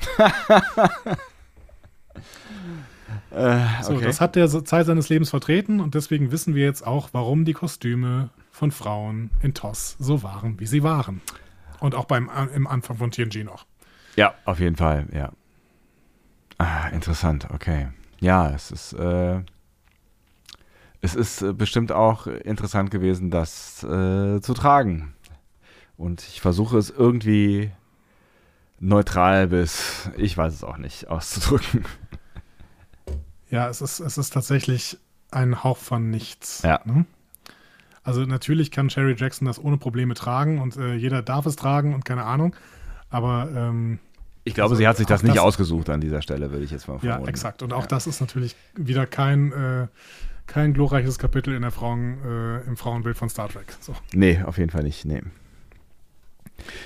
Aber man kann natürlich jetzt drüber diskutieren, ne? Und du wolltest ja an dieser Stelle wahrscheinlich auch drüber diskutieren, wie viel das mit dem Frauenbild der 60er zu tun hat. Ne? Und wenn ich jetzt an irgendwie einen James-Bond-Film denke, der vielleicht parallel ausgestrahlt worden wäre, dann hätte ich mir schon so ein Kostüm auch vorstellen können. Ach ja, ich weiß gar nicht, ob ich über dieses Kostüm so viel diskutieren will. Das würde ich schon am ehesten auf die 60er schieben irgendwie. Ja. Und auf Provokationen, die es natürlich an der Stelle auch sein sollte. Und Star Trek hat ja auch positiv provoziert in dieser Zeit. Ne? Ja. Irgendwie was Diversity angeht zum Beispiel oder sowas. Ja. Ich finde andere Sachen wie ärgerlich. Ich finde zum Beispiel, dass Chapel hier jetzt ab der ersten Sekunde des Auftretens Andreas ist sie total argwöhnisch. Ja, ne? Ist sie, ja. Und sobald eine andere Frau auftaucht, genau. So, genau, ja. Und das ist so albern und das ist, also damit besteht die Folge wirklich kein Bechteltest. Die sprechen zwar miteinander, aber natürlich nur über Korby. Natürlich, ne? So, ja, ja, klar. Das geht nicht. Keine Ahnung, das langweilt mich auch irgendwo. Mm. Also, aber natürlich aus der heutigen Perspektive, aber ja. I feel you. Ja, ja, klar. Das ist auf jeden Fall problematisch. Naja, Andrea begrüßt dann die beiden, aber dann kommt Dr. Korby und er erstarrt dann auch, als er Chapel sieht und sie küssen sich sofort innig. So. Eine schöne Szene eigentlich. Das war, genau. Ja. Da hatte man auch irgendwie so ein bisschen das Gefühl von einer eher gleichberechtigten Liebesbeziehung so. Also hatte man das Gefühl, beide haben investiert so. Genau, beide haben investiert und sind jetzt auch glücklich, dass ihre Investition sich irgendwie gelohnt hat. Ja. Wobei man trotzdem irgendwie sagen kann, ja, dann Dr. Korby, geh halt nicht auf irgendeinen komischen Planeten und mach da irgendwelche komischen Androiden-Sachen. So. Hm. Was glaubst du, wie alt sind die beiden? Habe ich mich so zwischendurch immer mal wieder gefragt. Also wie alt ist... Also wie alt sollen die Rollen sein, meinst du? Ja, genau. Weiß ich nicht. Also ich hab mich das zwischen eben... Zwischen 30 und 40, würde ich sagen. Ich habe mich das eben auch nochmal gefragt, als du gesagt hast, dass Chapel ihr Biologiestudium aufgegeben hat. Ne? Und sie wird ja wahrscheinlich nicht viel älter als Anfang 30 sein in der Rolle, würde ich jetzt mal vermuten. So. Und ich finde, Korby sieht schon eher aus wie Mitte 50. Ja, aber die Typen sehen da alle ziemlich alt aus, ne? Also Kirk ja auch. Ist er aber ja nicht. Ja, stimmt. Ja. Der ist 30 oder so. Aber der hat schon graue Haare. Korby? Oder? Hat der nicht graue Haare? Habe ich das falsch im Kopf? Weiß ich nicht mehr. Ich meine, er hatte graue Haare. Ich kann mal kurz gucken, wie alt der Schauspieler zu dieser Zeit denn war. Wo ist er denn? Ah ja, Michael Strong. Michael Strong, 1918 geboren, 66, 5 im Sinn. Der war 48, ne? 48 schon, ja, okay. Hm. Ja, naja, ist ja auch egal, man kann ja auch einen Altersunterschied haben, wo die Liebe hinfällt. Ja, genau, ja, auch kein Problem. Ja, als Korby dann von Brown, von dem verstorbenen Crewman erfährt, entschuldigt er sich sofort. Und auch aufrichtig, finde ich. Mhm. Und Kirk nimmt das aber als Anlass, seine Statusmeldung an seinen anderen Crewman zu machen und erfährt keine Antwort. Mhm. Dann will er natürlich sofort die Enterprise rufen, aber dann bedroht ihn Brown plötzlich mit einem Phaser. Hm. Und die Situation eskaliert dann völlig, als Andrea auch noch mit einem Phaser zu Kirk kommt und er nimmt sie dann als menschliches Schutzschild und kommt damit in Deckung. Hm. So, auch kein richtig feiner Zug, ehrlich gesagt, weil er zu diesem Zeitpunkt noch nicht weiß, dass Andrea auch eine Androidin ist. Und ich bin mir auch nicht sicher, ob das eine relevante Information ist, weil selbst wenn man weiß, also es ist ja offensichtlich eine intelligente, fühlende, denkende Lebensform und die als Geisel zu nehmen, ist irgendwie nie ein wirklich feiner Zug, finde ich. Ja, aber gut, Kirk und Andrea, das wird noch schlimmer. So, auch für die Schauspielerin übrigens. Wir haben dann kurze Action, ne? Kirk kann Brown erschießen, wird dann aber von Ruk überwältigt, der reinkommt. Und ein Blick auf Brown macht jetzt klar, er war ein Android. So. Und mit diesem Reveal gehen wir in die erste Werbeunterbrechung. Also nicht unsere Werbeunterbrechung, sondern die damals in der Syndication von Star Trek. So, ne? Werbung, Discovery Panel Werbung. Kaufen Sie heute. Na. Für was würden wir denn Werbung machen? Ich habe keine Ahnung. Für Mannerschnitten. Hm. So. Ich könnte so eine Mannerschnitte aufmachen. Wenn du jetzt Mannerschnitten aufmachst, mache ich auch Mannerschnitten auf. Hier von dem, von Peter. Oh, dann knuspern wir beide ins Mikrofon und haben keine Freunde mehr. Moment mal, ich erzähle die ganze Zeit, dass sie von Peter sind. Sind die überhaupt von Peter? Das weiß ich nicht, das weiß ich. Also du musst schon noch deine Kisten da ein bisschen sortiert bekommen, bis ich dann das nächste Mal vorbeikomme. Ich glaube, die sind gar nicht von Peter. Ich glaube, die sind von Robert gewesen, oder? Ja, das ist von Robert gewesen. Entschuldigung, Robert, ich habe die ganze Zeit Peter gesagt. Oh, oh. Ich dachte Peter aus Wien, aber es ist Robert aus Wien. Wien, ne? Robert, du bist auch aus Wien, oder? Die Antworten, wenn man sich was fragt. Genau, das ist ärgerlich. Auf jeden Fall Mannerschnitten. So. So, wir gehen wieder aus der Werbeunterbrechung für Mannerschnitten heraus. Kauft Mannerschnitten. Die Enterprise wird von Captain Kirk gerufen. Der sagt, alles sei okay und man bräuchte einfach noch ein bisschen Zeit, die Sachen zu packen. Ja. Klingt alles positiv. Ja, ne? Wir haben das alles unter Kontrolle. Die Szene ist sehr, sehr bekannt geworden, weil es einen Blooper davon gibt. Mhm. Spock sitzt auf einem Sessel und spricht mit Kirk und guckt so ein bisschen besorgt auch wieder. Ja. Und dann kommt hinten durch die Tür Adam Nimoy, also Leonard Nimoys Sohn, der ja später auch Regisseur war und dann Terry Farrell geheiratet hat. Ja. Und der kommt zum Captain's Chair, gibt seinem Vater einen Kuss und sagt, Hi, Daddy. Geil. Wie alt war der da? Ja, keine Ahnung. Das war, glaube ich, schon geplant. Also er war schon irgendwie 10 oder sowas. Okay. Ne? Ich verlinke das jetzt absichtlich nicht, weil es für euch da draußen auch extrem Spaß machen wird, sich alle möglichen Blooper, es gibt da 17 Minuten lange Videos von TOS mal reinzuziehen. Fürchterliche Qualität, aber ganz, ganz tolles Material. Macht euch mal. So. Es macht großen Spaß, ja. Ja, zu 50% laufen die Darsteller gegen irgendwelche Türen, weil die Stagehands vergessen haben, die Türen aufzumachen. Ja, schön, ja. Was auch immer wieder witzig ist. Was auch immer wieder witzig ist, ich bin letztens nochmal in einer TNG-Blooper-Sauser hängen geblieben und es macht so viel Spaß. Ja, absolut. So irgendwann alle anfangen zu lachen, weil sie sich nicht mehr halten können. Ja. Ja. Und ich kann mir auch einfach stundenlang Brent Spiners, Patrick Stewart Imitationen anhören, die er auf ungefähr 800 Con-Auftritten in verschiedensten Darreichungsformen gegeben hat. Er ist aber auch einfach gut. Hast du es jetzt mitbekommen, dass Brent Spiner und Robert Picardo Videos produzieren im Netz? Videos produzieren im Netz? Nee. Brent Spiner hat irgendwie so ein Video produziert, in dem er so tut. Also er hat irgendwie so einen Zoom-Call und geht dann da raus. Das kenne ich. Ja, mit irgendwie so einer Moderatorin. Ne? Und ja, genau. Und er singt dann ein Lied darüber, dass er ja ein Star ist und dass er gefragt ist und dass alle wieder was mit ihm machen wollen und sowas. Ne? Wobei dann später merkt, dass er nicht aufgelegt hat und die Frau dann alles mitbekommen hat, diese Moderatorin. Und Robert Picardo hat jetzt ein Video aufgenommen, in der er singt, wie schade es doch ist, dass er nicht Brent Spiner ist. Geil. Also guckt euch mal bei Robert Picardo in Robert Picardos Instagram-Account an, da ist das verlinkt. Ja, genau. Okay, To-Do für heute Abend. Ja, cool. Ja. So, wir sehen jetzt die andere Seite des Calls, ne? Also wir sehen, dass es nicht Captain Kirk war, der hier Spock angerufen hat, sondern es ist Ruk, der hier den Kirk spricht. Macht er gut. Klingt er auch so leicht verzögert. Ne? Und Spock hatte ja schon gesagt, ja, sie klingen aber ein bisschen müde. Ja, ja, also Ruk macht das sehr gut, aber er wirkt eben immer so ein bisschen langsamer. Ja. Ne? So. Ja, Dr. Korby wirbt jetzt bei Kirk erstmal für Verständnis und führt dann Rucks Fähigkeiten vor. Und der tut dann erstmal so, als wäre er Andrea und dann tut er wieder so, als wäre er Kirk und keine Ahnung. Ne? Ja. Und als er sich dann darin ergeht, auch Chapel nachzumachen, wird Korby plötzlich harsch und befiehlt Ruk so, das machst du nicht nochmal und ab jetzt befolgst du auch Chapels Befehle. Mhm. Wichtig, das wird noch sehr, sehr wichtig werden, dass er das hier sagt. Ne? Mhm. Denn wir wissen ja, alles, was zu Ruk gesagt wird, ist eine Programmierung für ihn. Mhm. Offensichtlich. Ja.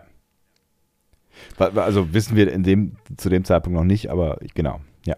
Genau, erfahren wir dann ein bisschen später. Ja, dann Infodumping Nummer 2. Kirk erfährt, dass beide Redshirts tot ist und dass Ruk ebenfalls ein Android ist. Aber ein wesentlich komplexerer Android, nämlich einer, der von den Alten hinterlassen worden ist. Mhm. Und dann, wie Korby sagt, die ganze Zeit auf die Maschinen aufgepasst hat. Und er wisse selbst nicht, wie lange. So. Und hier bemerkt man wieder Robert Bloch. Oder Bloch. Mhm. Diese von Korby erwähnten Alten beziehen sich nämlich auf eine ganze Reihe von Geschichten von H.P. Lovecraft. Ich meine, allein da, dass wir jetzt in so einem Höhlensystem unterirdisch sind, wo sich eine Zivilisation zurückgezogen hat, das ist ja irgendwie so ein Topos, den das Lovecraft andauernd auch bedient. Ne? Absolut. Ja. Und ich finde, wenn man jetzt das hier so drauf bezieht, wenn wir die Alten sehen, dann ist es irgendwann eine liebevolle, Peter aufgepasst, Hommage an eine der bekanntesten Geschichten von Lovecraft, nämlich The Mountains of Madness. Mhm. Man sieht das noch deutlicher, wenn das Drehbuch Exo III beschreibt, da steht drin, eine Halbdämmerungslandschaft aus kargem Ödland, das in tiefem Schnee vergraben ist. Gezackte Eisgipfel ragen in einen dunklen und finsteren Himmel. Und es hätte alles so schön werden können, wenn da nicht die Pappmaché-Crew angerückt wäre. Tatsächlich. Naja, gut. Ja. Das waren ja wahrscheinlich wieder große Ölgemälde, die sie da gezeigt haben. Ne? Ja. Genau, dann beschreibt das Drehbuch auch noch diese riesigen unterirdischen Korridore, die den Eindruck erwecken, Bewegung durch Zeit und Raum, ein langer Weg zum Zentrum des Planeten. Das wiederum tun sie ehrlich gesagt nicht. Also ich finde es irgendwie, also es sieht natürlich alles hart nach Kulisse aus, klar, aber irgendwie fand es auch irgendwie, ne, ich fand es irgendwie einen ganz netten Raum für dieses Kammer, deswegen habe ich auch irgendwie Kammerspiel eben gesagt, ne, für dieses kleine Hin und Her. Also es passiert ja nicht viel, man sieht ja auch nicht viel.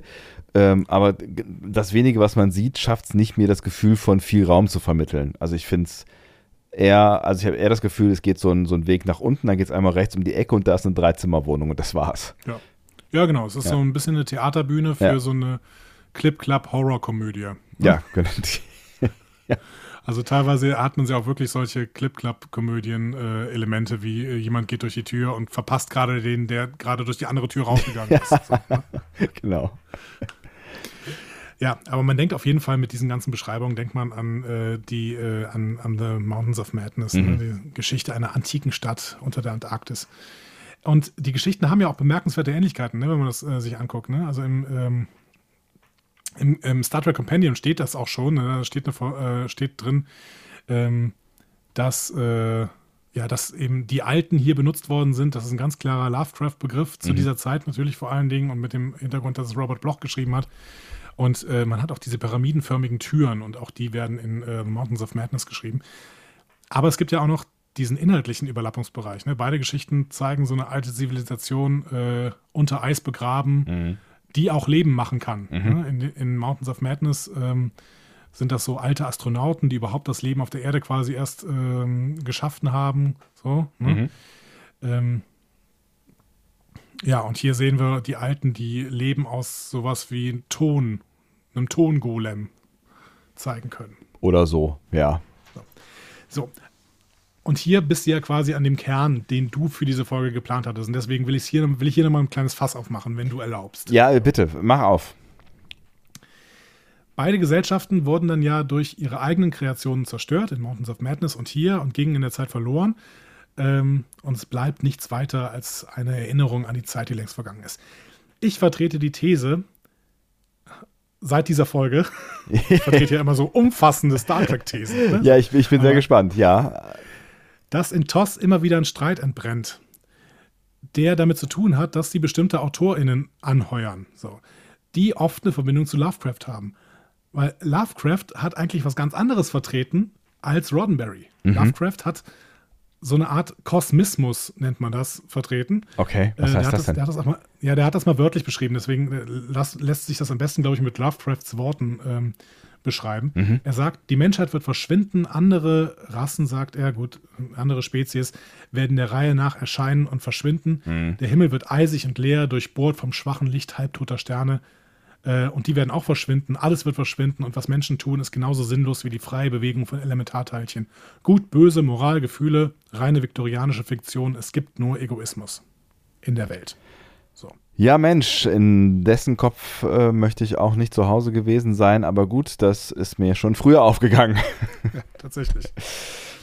So, aber das ist von dieser Art Kosmismus, den Lovecraft da vertreten hat, waren natürlich die ganzen Lovecraft-Schüler irgendwie ja, beeinflusst. Ne? Klar. Und auf der anderen Seite dieser Medaille steht natürlich Roddenberrys Humanismus, ja, voll. Der den Menschen auf den Podest hebt, der dafür sorgt, dass der Mensch als moralischer Kompass ins Weltall fliegt und sich eben als persistent erweist gegen alle Gefahren, die da kommen. So persistent, dass irgendwann sogar Q sagen muss, ja, ich wäre gern ein Mensch. Ne? So. Ja. Am Anfang von TNG ist das ja noch nicht so, aber später sagt Q dann auf jeden Fall, ja, Menschen sind schon ziemlich toll. Ja. Ne? Das hat aber Auswirkungen, denn je stärker dieser Kosmismus ist, den Lovecraft da vertreten hat, desto größer und unheimlicher ist das Weltall. Also wenn man mal den Anfang von TOS anguckt, ne, den hast du ja gerade hinter dir, ne, mit deinem TOS-Rewatch. In Charlie X hat man dieses gottähnliche Kind, was einfach aus einer Laune heraus Zerstörung bringt. Ne? Ja. Und in Balance of Terror muss ein Todeskampf geführt werden, weil es die Umstände halt erfordern. So. Also das sind halt wirklich unheimliche, große Geschehnisse in einem dunklen Weltall mit Menschen, die wirklich sinnlos sind in diesem Weltall. Ja, und ja, stimmt schon. Und die Ereignisse sind eigentlich auch größer als alles andere so oder als alles Menschsein so. Ne? Das ist, genau. Ja, stimmt so, und je stärker, also wir kommen gleich noch zu Picard, ne? Aber je stärker der Humanismus ist, desto kleiner ist das Weltall, desto kontrollierbarer wird das universale Geschehen, weil der Mensch ist dann ja irgendwann die Krone und muss quasi alles regeln, ne? Und muss auch in der Föderation versuchen, quasi World oder Universal Police zu spielen und sowas, ne? Das ist natürlich ein bisschen negativ ausgedrückt, aber im Endeffekt ist das, was Humanismus aussagt, ne? Der Mensch ist der moralische Kompass für alles. Wenn man es weiterdenkt. Mhm. So. Ja, was ja schon auch irgendwie vielleicht im Vorbild Amerikas oder im Selbstverständnis Amerikas oder besser gesagt der USA gefußt ist. Dieser Satz hatte wenig grammatikalische Struktur und komische Worte. Aber vielleicht weißt du, was ich meine. Also, ne, das ist ja absolut. Ne, das ist ja auch dieses Selbstverständnis, mit denen die USA lange auch durch die Welt gezogen ist. Und das ist ja so ein bisschen die Fortsetzung am Ende auch, ne? Ja, und natürlich braucht dieses Selbstverständnis, braucht dieses Weltverständnis auch so ein bisschen das Dunkle da draußen, aber das Dunkle, was noch kontrollierbar sein muss. Weil ansonsten kann der Mensch ja nicht wirken oder der Amerikaner nicht Frieden schaffen oder sowas. Ne? Ja, genau. So. Und jetzt denken wir, dass diese frühen Episoden von Star Trek schon relativ kosmismuslastig, kosmistisch sind. Das gibt es wahrscheinlich nicht, dieses Wort. Ich mag es. So, und jetzt habe ich einen Twitter-Thread von März oder April gefunden von Darren Mooney. Das ist ein Filmkritiker in den USA. Mhm. Und der setzt bei dem Karussell der Jadwasch in Picard an. Und dem Satz, der da gesprochen wird, was sie erleben werden, wird einige von ihnen verrückt machen. Mhm. Und die Warnung, tu nicht das, was wir getan haben. So. Und jetzt sagt Darren Mooney wörtlich, ich denke, es ist etwas Interessantes daran, wie Picard auch bewusst auf die früheren Staffeln des ursprünglichen Star Trek zurückzugreifen scheint. Das Universum ist weniger geordnet und rational. Automatisierung ist eine existenzielle Bedrohung. Es ist bemerkenswert, dass zum Beispiel der Schriftsteller Robert Bloch die Entstehung der Androiden mit dem Lovecraftschen Horror in What Are Little Girls Made Of in Verbindung bringt. Etwas, das weitaus mehr von Horror als von Logik getrieben wird. Es erinnert an die Art und Weise, wie Picard sich an Androiden nähert. In der Tat ist das in Picard vorgestellte gesetzlose, dezentrale und unorganisierte Universum dem in der ersten Staffel des ursprünglichen Star Trek vorgestellten sehr ähnlich. Ein Universum, das von toten und verfallenen Zivilisationen, unabhängigen Außenposten und unvorstellbaren Schrecken bevölkert ist. Und er zieht noch ein Fazit. Ich bin mir nicht sicher, ob dies eine bewusste ästhetische Entscheidung ist oder vielmehr ein Ausdruck ähnlicher Ängste, die im öffentlichen Bewusstsein schwelgen.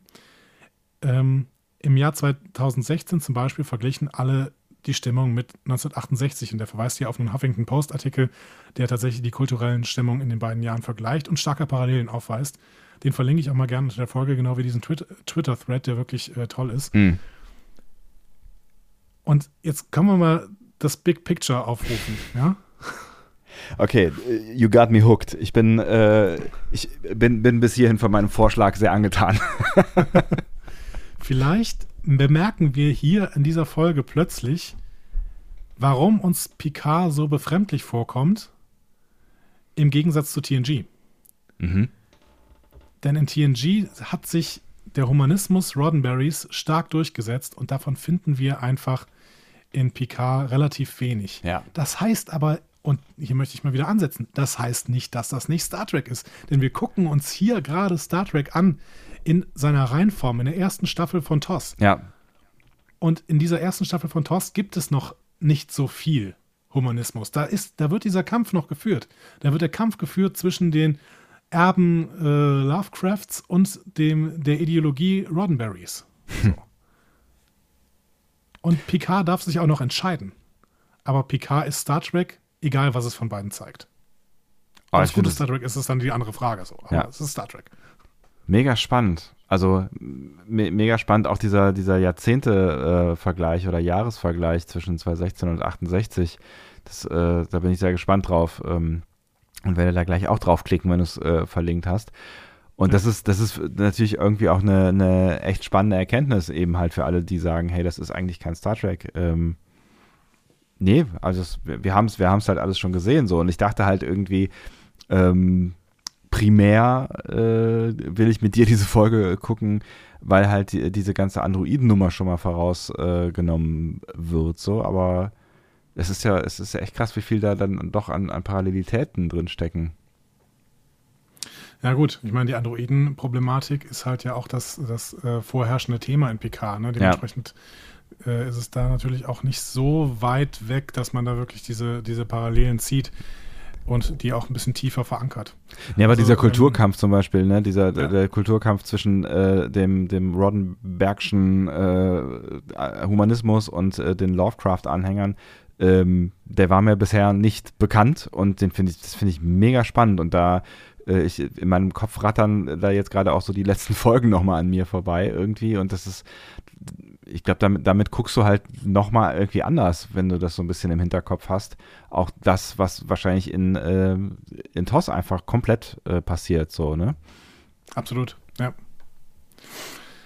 Ja, und ich finde schön, dass wir uns durch solche Folgen auch ein bisschen Kulturhintergrund von Star Trek erschließen, den wir dann hoffentlich auch wieder anwenden können, wenn es neues Star Trek gibt. Ja. Und da sieht es ja gerade relativ gut aus. Mal kurz News eingestreut. Ne? 8. August, glaube ich, war es. Ja. Ne? 8. August kommt Lower Decks raus. Ja. Leider nur in den USA bis jetzt. Genau, aber damit... und Kanada. Damit hast du eine Wette verloren. Genau, damit habe ich eine Wette verloren, nämlich dass Discovery noch vor Lower Decks kommt, das wird nicht mehr funktionieren. Ich wollte das nur an dieser Stelle nicht, dass ich jetzt unbedingt recht haben muss oder so. Ne? Aber ich außer sie hauen jetzt Discovery schnell als gesamte Staffel auf Netflix. Wird sportlich.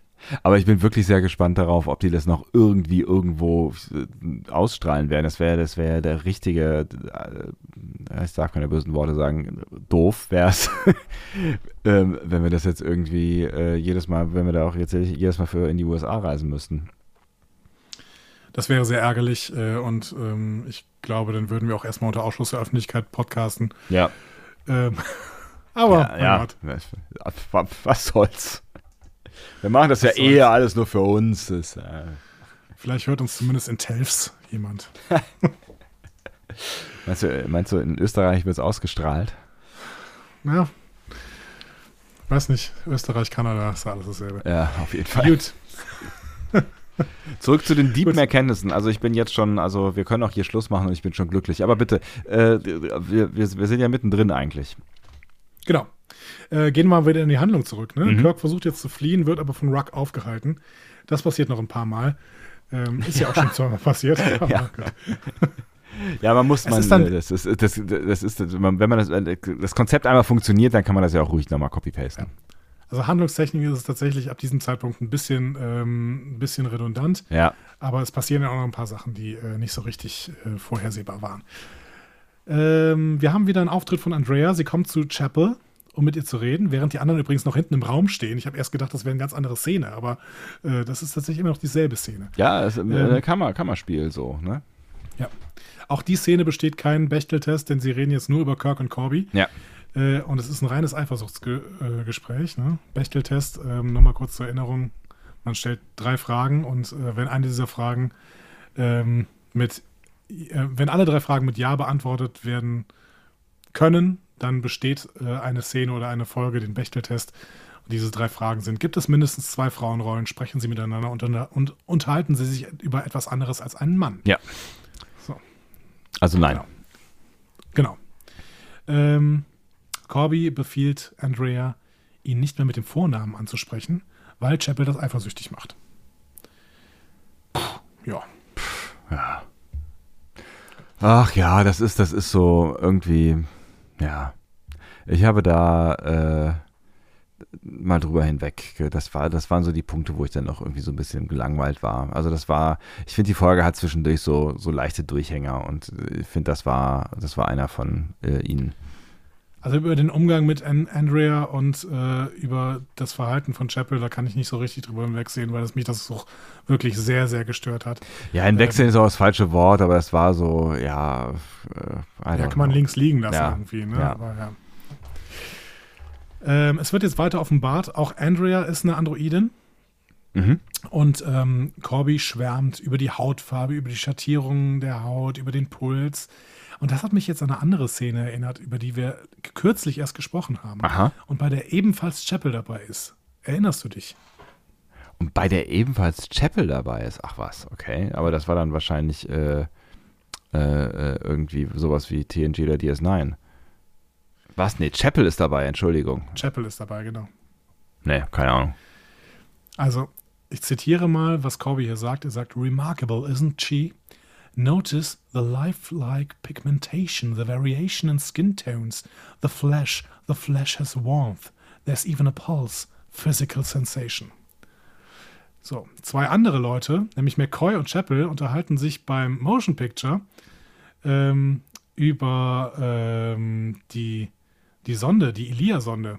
Und da sagt McCoy, micro-miniature hydraulics, sensors and molecular-sized multi-professorships and take a look at this. Und dann sagt Chapel, osmotic micropump right here. Even the smallest body functions are exactly duplicated. And every exocrine system is here too. Mm. Even eye moisture. I see.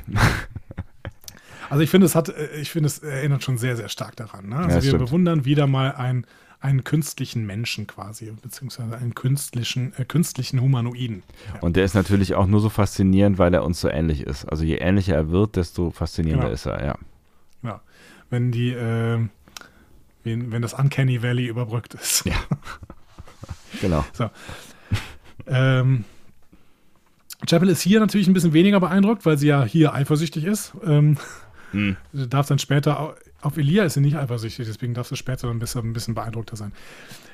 Korby versichert ihr aber, dass Andrea nur ein Computer ist. Aber Chapel macht mehr als Andeutung, eine mechanische Geisha. Mhm.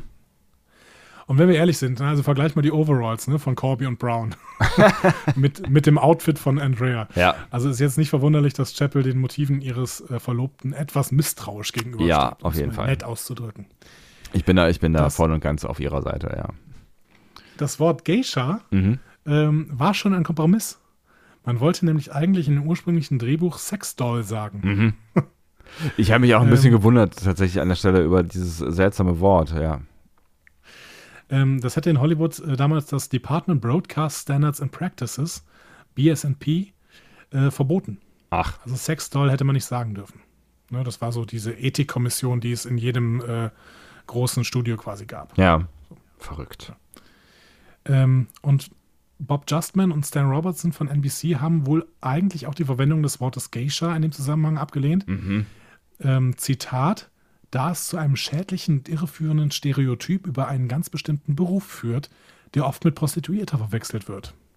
Mhm. Und sie haben dann andere Vorschläge gemacht, zum Beispiel Begleiter, Companion, wie in Firefly immer gesagt wird. Mhm. Genau, aber im Endeffekt ist Geisha im letzten Drehbuch gelandet. Hm. Ja, und das liegt natürlich auch nahe, irgendwie so, ne, klar. Und ich hatte so ein bisschen das Gefühl, nachdem klar ist, dass sie auch eine Androidin ist, sinken ihre geistigen Kapazitäten bis zu einem gewissen Punkt. Immer weiter in dieser Folge. Ja, sie wird halt jetzt sofort in der nächsten Szene so dargestellt, dass sie wirklich zu allem programmierbar ist, durch pure Worte von Korby, ne? Ja. Der will nämlich jetzt Kirk und Chapel beweisen, dass Andrea keine Gefühle haben kann, und lässt sie dann erst Kirk küssen und dann schlagen. Mhm. Kirk will das mit den fehlenden Gefühlen noch nicht glauben, dazu später mehr. Und wenn man jetzt Picard auch kennt, ne, muss man natürlich sagen, sheer Hybris, ne? Mhm. Dr. Korby. Androiden haben Gefühle. Das bemerkt Kirk ja hier auf seine scharfsinnige Art und Weise. Sonst hätte Brown natürlich nicht das Gefühl für Loyalität und Kirk bedroht, und sonst hätte Ruk die beiden Redshirts nicht umgebracht. Ja. Das sagt Kirk hier. Ja. So, wir sehen jetzt in der nächsten Szene, wie Androiden von den Alten gemacht wurden. Mhm.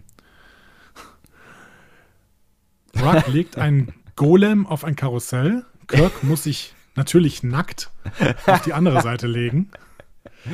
Ja. Ja, und dann geht es um Plattenspieler los. Also dieser Plattenspieler, da gibt es auch einen Blooper von, ja. Wo sich mehrere betrunkene Darsteller auf dieses Karussell legen und damit spielen irgendwie. Und es bietet sich an.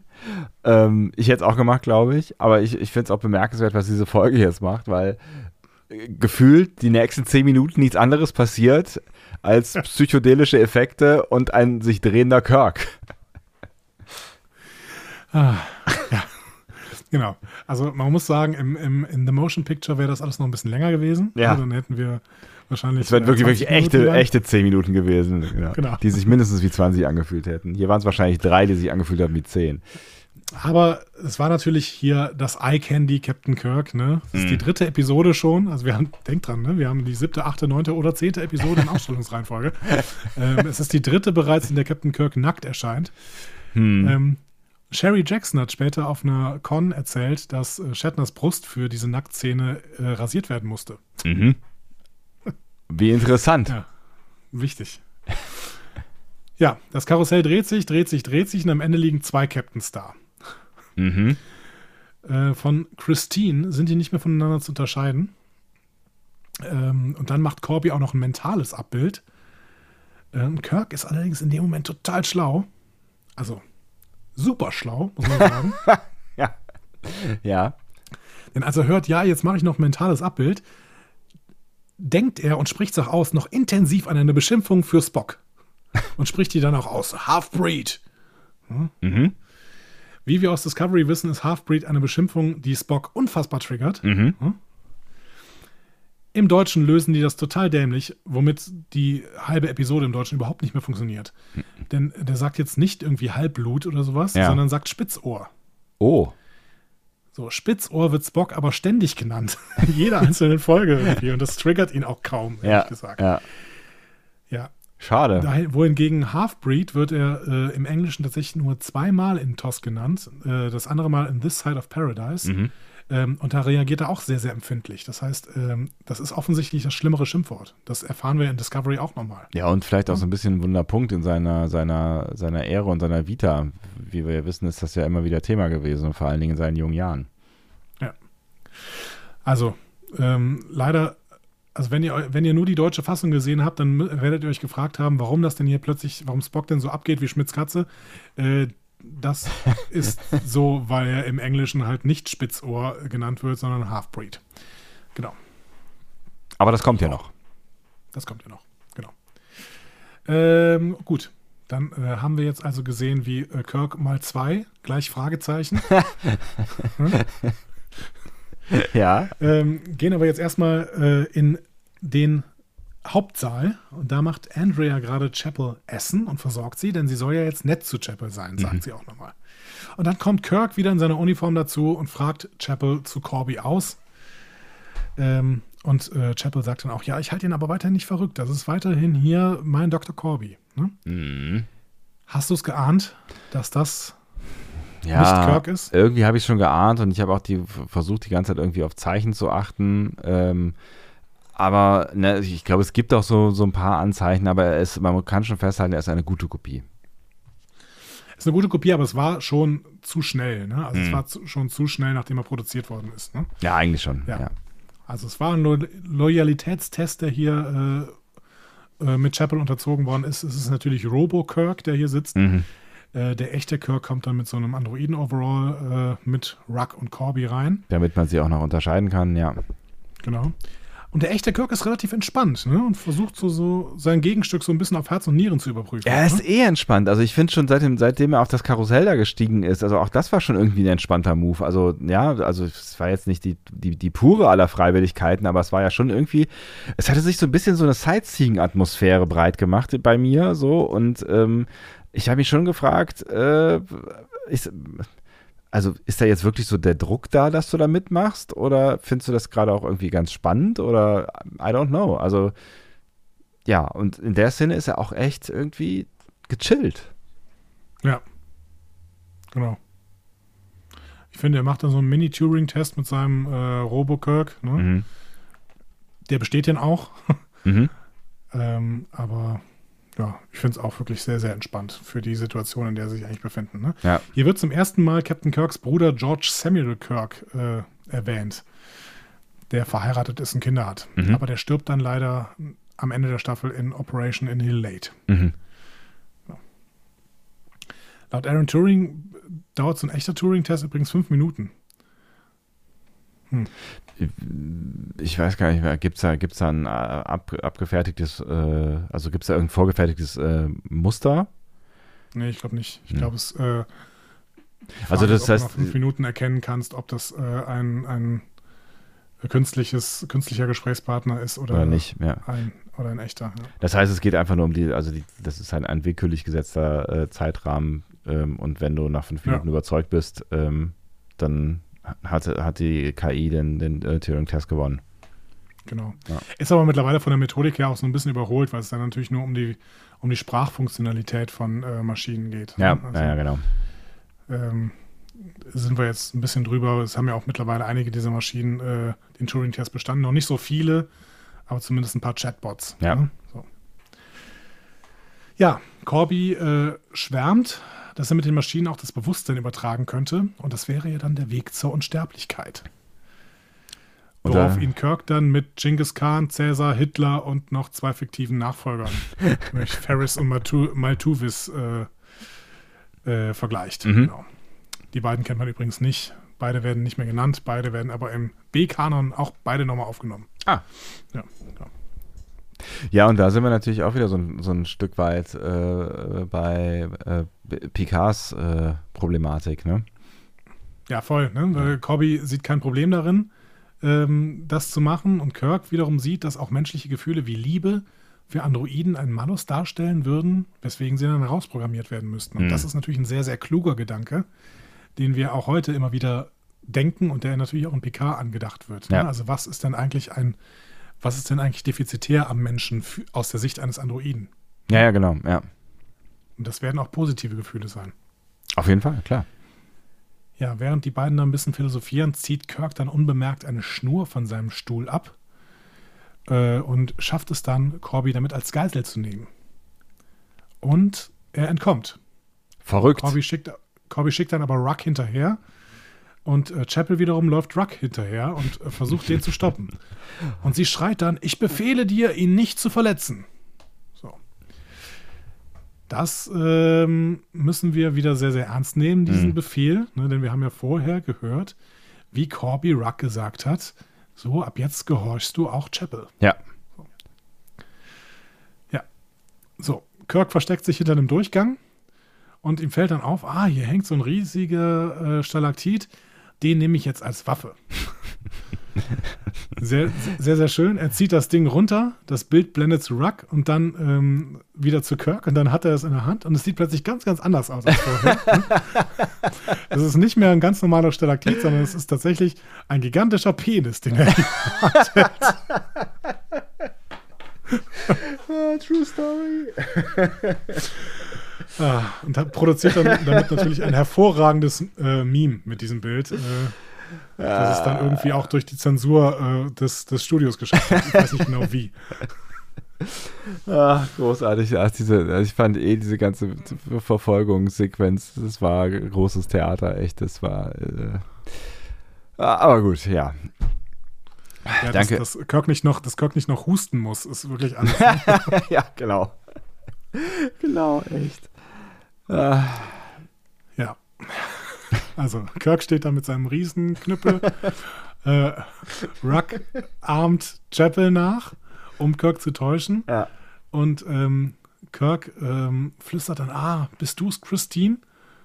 Um dann trotzdem sofort hinter diesem Vorsprung zu stehen und mit diesem Riesenpenis auf Ruk schlagen zu wollen. Mhm. Schön, dass ich diesen Satz mal aussprechen konnte. Kirk versucht, ihn mit dem Riesenpenis zu bewältigen. Oh Gott, stop that. Naja, Ruk stößt ihn stattdessen in den Abgrund, was der Schritt zur zweiten Werbung ist. Danach sehen wir aber dann, Ruk lässt ihn nicht fallen, sondern rettet ihn, denn er gehorcht ja Chapel. Ja. Was wiederum gut geschrieben ist, weil wir uns ja daran erinnern. Ne? Ja, so genau. An das vorherige Geschehen, genau. Was ich tatsächlich auch ganz gut finde, weil ich meine, man hätte das auch irgendwie random, hätte man ihn am Leben lassen können, während Ruk halt die Redshirts umbringt, aber dann hätte man sich vielleicht irgendwann gefragt, warum denn eigentlich, also warum schleppt er den jetzt wieder zurück oder so, ne? Also ja, das ist echt ganz guter, also dieses Detail ist gut auserzählt. Ja, ich finde gar nicht, dass das Drehbuch irgendwie so schlecht ist an der Stelle. Also ich finde schon, dass das ganz kohärent die Geschichte erzählt. Darüber können wir aber nachher nochmal streiten. Ja. Wir sehen dann Kirk auf der Enterprise, der holt Dokumente aus dem Safe und wird dabei von Spock befragt. Und Kirk beschimpft ihn dann mit exakt dem Satz, den er sich vor der Androidenherstellung überlegt hatte. Womit wir wissen, das ist Robo-Kirk und Kirks extrem scharfsinniger Plan hat funktioniert. Man muss sagen, hier war Kirk wirklich ein unfassbares Genie. Wie auch immer das funktioniert haben soll, aber egal. Kirk hat so sehr an diesen Satz gedacht, dass das sofort auf sein mentales Ding übertragen worden ist und dementsprechend Robo-Kirk diesen Satz auf den Lippen hatte, als er so Spock gegangen ist. Welcome to Bullshit Town. Ja, wir sehen dann noch Kirk, wie er von dem Quartier wieder zum Turbolift zurückläuft. Das ist allerdings Stock-Footage aus The Man Trap. Echt? Das sieht man daran, dass er seine Dokumente, die er vorher aus dem Safe geholt hat, überhaupt nicht mehr hat. Aber gut. Ja, mein Gott. Es war bestimmt eine teure Szene, die man sicherlich nicht nochmal drehen wollte. Nee, auf gar keinen Fall. Mann geht durch Gang, das ist Halleluja, was da alles schief gehen kann. Ja, Spock verbleibt misstrauisch und stellt dann auch ein Security-Team zusammen und sagt dann, ja, sobald Kirk weg ist, bitte trefft euch mal im Transporterraum. Genau, und Robo-Kirk bringt die Dokumente dann zu Korby. Beide sind sich sicher, Midas 5 wäre ein guter Planet mit so einer kleinen Kolonie drauf, weil man da den Austausch der Menschen durch Androiden beginnen könnte. So. Haben wir nie wieder was von gehört, von Midas 5. Aber vielleicht wäre es ja wirklich eine schöne kleine Kolonie gewesen. Weiß man nicht. Aber das ist ja quasi dann der Plan, den die Gründer hinterher in DS9 umgesetzt haben. Also ohne Androiden, aber der Austausch der Menschen quasi. Ach ja, aber nur vereinzelt, oder? Ja, es war dann schon so irgendwie, dass man uns doch irgendwann dann klar gemacht hat, dass durchaus die Gründer die Sternflotte infiltriert hatten. Ja, aber ja nur 2. War das nur 2? Wir müssen diese Doppelfolge mal besprechen. Das war ja wirklich das Problem. Es waren nur 2. Es waren nur 2 Gründer oder sogar nur einer. Nee, ich glaube, es waren 2.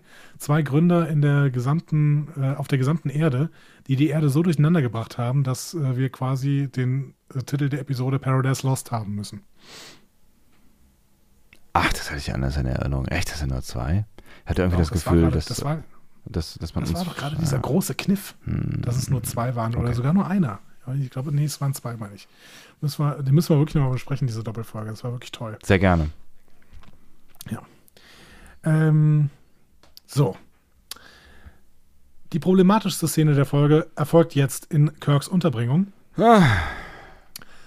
Kirk will nämlich beweisen, dass Androiden doch Gefühle haben, also nötigt er Andrea. Und das Schlimme ist, es funktioniert auch noch. Also erstens, es ist schon schwierig anzuschauen. Es ist extrem ekelhaft. Und Shatner küsst Sherry Jackson so hart, dass man beim Auseinanderziehen sieht, dass ihre Lippen ein wenig geschwollen sind. Oh Gott. Der größte Teil ihres Lippenstifts ist verschwunden und über die Lippen verteilt.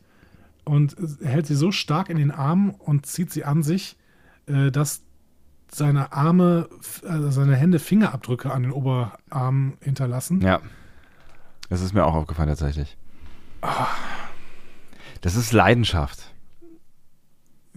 Also Sherry Jackson hat nachher in Interviews namens Star Trek Insights, das ist 98 auf Sci-Fi-Kanälen, die das in Syndication nochmal gezeigt haben, die TOS-Folgen, haben die halt so eine Zusatzshow gemacht, ne? Star Trek Insights. Und da ist Sherry Jackson gesagt, ja gut, als er mich auf dem Bildschirm geküsst hat, hat er mich auch wirklich geküsst. Und das ist nicht nur ein Problem in dieser Szene, ich finde, es ist auch ein Problem mit William Shatner. Und ja, es sind die 60er, aber keine Ahnung, also ich finde, die Szene geht überhaupt nicht. Ja, also ich weiß, also mal abgesehen von der Umsetzung weiß ich auch überhaupt gar nicht, was sie im Drehbuch soll, so richtig. Also klar, das spielt dann irgendwie noch eine Rolle später, aber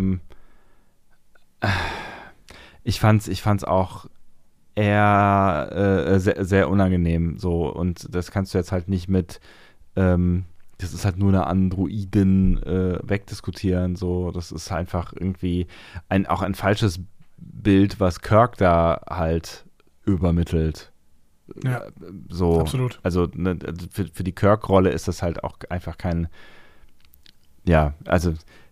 geeignetes Verhalten, wie ich finde. So, und ja. Also für uns ist es offensichtlich indiskutabel. Ich bin sehr, sehr gespannt, was ihr dazu sagt. Das könnt ihr vielleicht mal in die Kommentare schreiben. Das könnte doch eine ganz nette Diskussion irgendwie auf unserem Blog werden. Gerade vielleicht mit anderen Perspektiven als die von uns beiden jetzt, weil wir vielleicht auch nicht die richtigen sind, um da irgendwie eine große Perspektiven reinzubringen. Für uns beide ist es auf jeden Fall indiskutabel komisch. Ja, auf jeden Fall. Also das war wirklich, also ich finde, das ist so eine Szene, die ja, also wo du halt, keine Ahnung, es fühlt sich einfach nur unangenehm an, so, ne? Du sitzt vorm Fernseher und es ist einfach unangenehm. So. Ja, genau. Es hat eine Funktion, das sehen wir jetzt bei Ruk, ne? Der kommt nämlich rein und dann hetzt Kirk den bemerkenswert gegen seine Programmierer auf, weil er dann sagt, ja, das hat ja schon mal funktioniert bei den Old Ones, ne? Kirk streut quasi Angst bei Ruk, weil er gerade durch Andrea gemerkt hat, dass sie Androiden sehr Wohlgefühl haben können. Und wenn die eben sowas wie Liebe spüren können, Liebe ist das völlig falsche Wort. Leidenschaft. Aber wenn sie irgendwelche Gefühle haben können, dann können sie offensichtlich auch Angst haben, also ist Kirks Trick, Angst bei Ruk zu streuen. Und damit richtet sich Ruk jetzt gegen Korby, der ebenfalls dazu kommt. Korby hat dementsprechend auch keine Möglichkeit mehr, außer Ruk zu erschießen. Ja. Und damit geht so langsam aber sicher alles baden. Tatsächlich. Ja. Dann bringt Korby nämlich noch Chapel und Kirk unter Waffengewalt wieder in den Hauptraum. Kirk nutzt aber die Tür, um Korby zu überwältigen. Und durch die schließende Tür wird dann Korbys Hand verletzt und es wird klar, Korby selbst ist ein Android.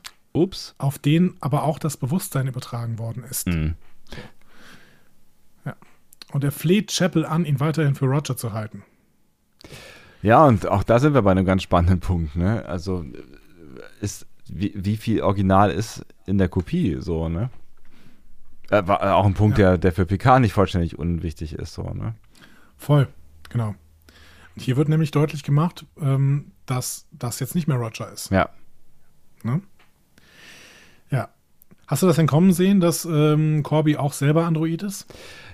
Ab so einem gewissen Punkt habe ich zumindest die Vermutung gehabt. Also, also das liegt ja dann schon irgendwie ein Stück weit nahe, wobei es natürlich auch die B-Version gegeben hätten könnte, der wahnsinnige Wissenschaftler, der sich irgendwie sein eigenes Volk programmieren will. Habe ich jetzt auch nicht ausgeschlossen, aber Ich finde, so ein bisschen auf der Hand lag es schon irgendwie.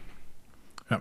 Also trotzdem soll es ja ein Überraschungseffekt sein und trotzdem finde ich, hat dieser Überraschungseffekt schon noch ein Stück weit funktioniert. Ein Stück weit ja, aber nachdem Brown entlarvt, beziehungsweise entlarvt worden ist, war ich schon relativ darauf vorbereitet, dass Korby auch einer ist. Ja. Ja. Ja, genau. Andrea ruft, sie meldet Eindringlingsalarm. Mhm. Kirk denkt natürlich sofort an Spock. Und Korby beauftragt sie, die Sache selbst zu regeln, weil Ruk ist nicht mehr richtig verfügbar. Dann nimmt sie sich also einen Phaser hinter einer Wandpaneele weg, trifft aber nicht auf Spock, sondern auf Robo-Kirk. Sie hält ihn aber für den echten Kirk und tötet ihn. Problematischerweise erst, nachdem er ihr gesagt hat, dass er sie nicht küssen wird. Also hier wird jetzt selbst der Androidin unterstellt, eine eifersüchtige Furie zu sein, die jemanden umbringt, wenn er sie nicht küsst. Also ich habe die Folge, was jetzt irgendwie den Sexismus angeht, schon lange aufgegeben, aber es wird hier echt auch nicht mehr besser. Nee, es wird nicht besser, auf gar keinen Fall. Also diese Andrea-Rolle ist echt von vorne bis hinten problematisch. Als sie in den Hauptraum kommt, bemerkt sie dann ihren Fehler natürlich. Kirk macht Korby dann deutlich, wie sich seine Schöpfung verhält, dass sie sich gegenseitig umbringen und so weiter. Und Korby will dann aber beweisen, dass er immer noch derselbe ist. Aber es gelingt ihm nicht und schließlich ist es dann Andrea, die ihre Gefühle nun auch für Korby entdeckt, ihn küsst und dabei den Phaser auslöst und beide tötet. Ja. Also. Ja. Der Gipfel des fürchterlichen Frauenbildes, natürlich geht jetzt Andrea auch noch in den Tod. Ja. In den Freitod. Ja. Und Chapel bricht zusammen. So. Hui. Spock kommt dazu. Kirk berichtet ihm, dass Korby niemals da war. Auch noch ein bedeutungsschwangerer Satz. Und wir sehen dann noch eine Abschlussszene auf der Enterprise, in der Chapel entscheidet, auf dem Schiff zu bleiben. Scheiße aufs Biostudium. Ja. Genau. Und Spock beschwert sich dann nochmal über den Terminus Half-Breed. So. Lass uns das noch ein bisschen lustig abfangen am Ende. Es war ein bisschen düster. Ja. Hat man sich da vielleicht überlegt. Hat man sich überlegt. Und dann fangen wir es am besten an, indem man sich nochmal kurz drüber lustig macht, dass ich bin schon wieder rassistisch bestimmt worden. Ja, also nochmal, ich fand diese Folge eigentlich, und jetzt sind wir beim Fazit, wenn ich da ansetzen darf. Ja, bitte. Ich fand die Folge eigentlich sehr klug vom Plot her. Weil ich das gut strukturiert finde. Manche Sachen sind ein bisschen an den Haaren herbeigezogen, aber alles hat irgendwie einen Grund und ich konnte gut folgen und ich fühlte mich auch unterhalten. Kirks Fluchtversuche sind dann halt ein wenig redundant. Aber das Thema ist aktuell und sehr, sehr, sehr Science-Fiction-artig. Also es ist sehr viel Science-Fiction in dieser Folge. Ja. Aber das Frauenbild dieser Episode macht sie für mich echt zu einem Stinker, den es heute nicht mehr geben dürfte. So. Und das ist auch gut so. Weil, also gerade Kirks Szene mit Andrea, diese Rapey-Szene, die geht nicht. So. Und das ist noch schlimmer, wenn es Teil der Lösung des Plans ist. Und das muss man anders lösen, auch in den 60ern. Tut mir leid. So, das ist mein Fazit an der Stelle.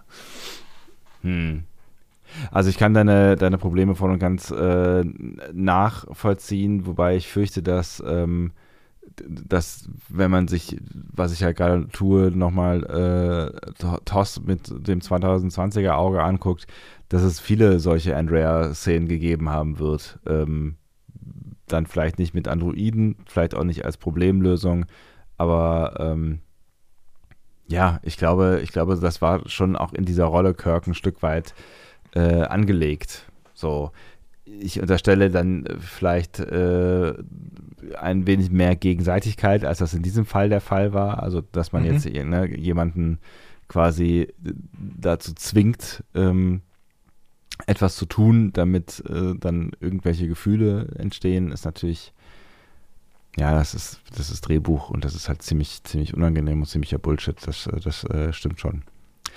Auf der anderen Seite bin ich trotzdem ganz froh, dass wir über diese Folge gesprochen haben.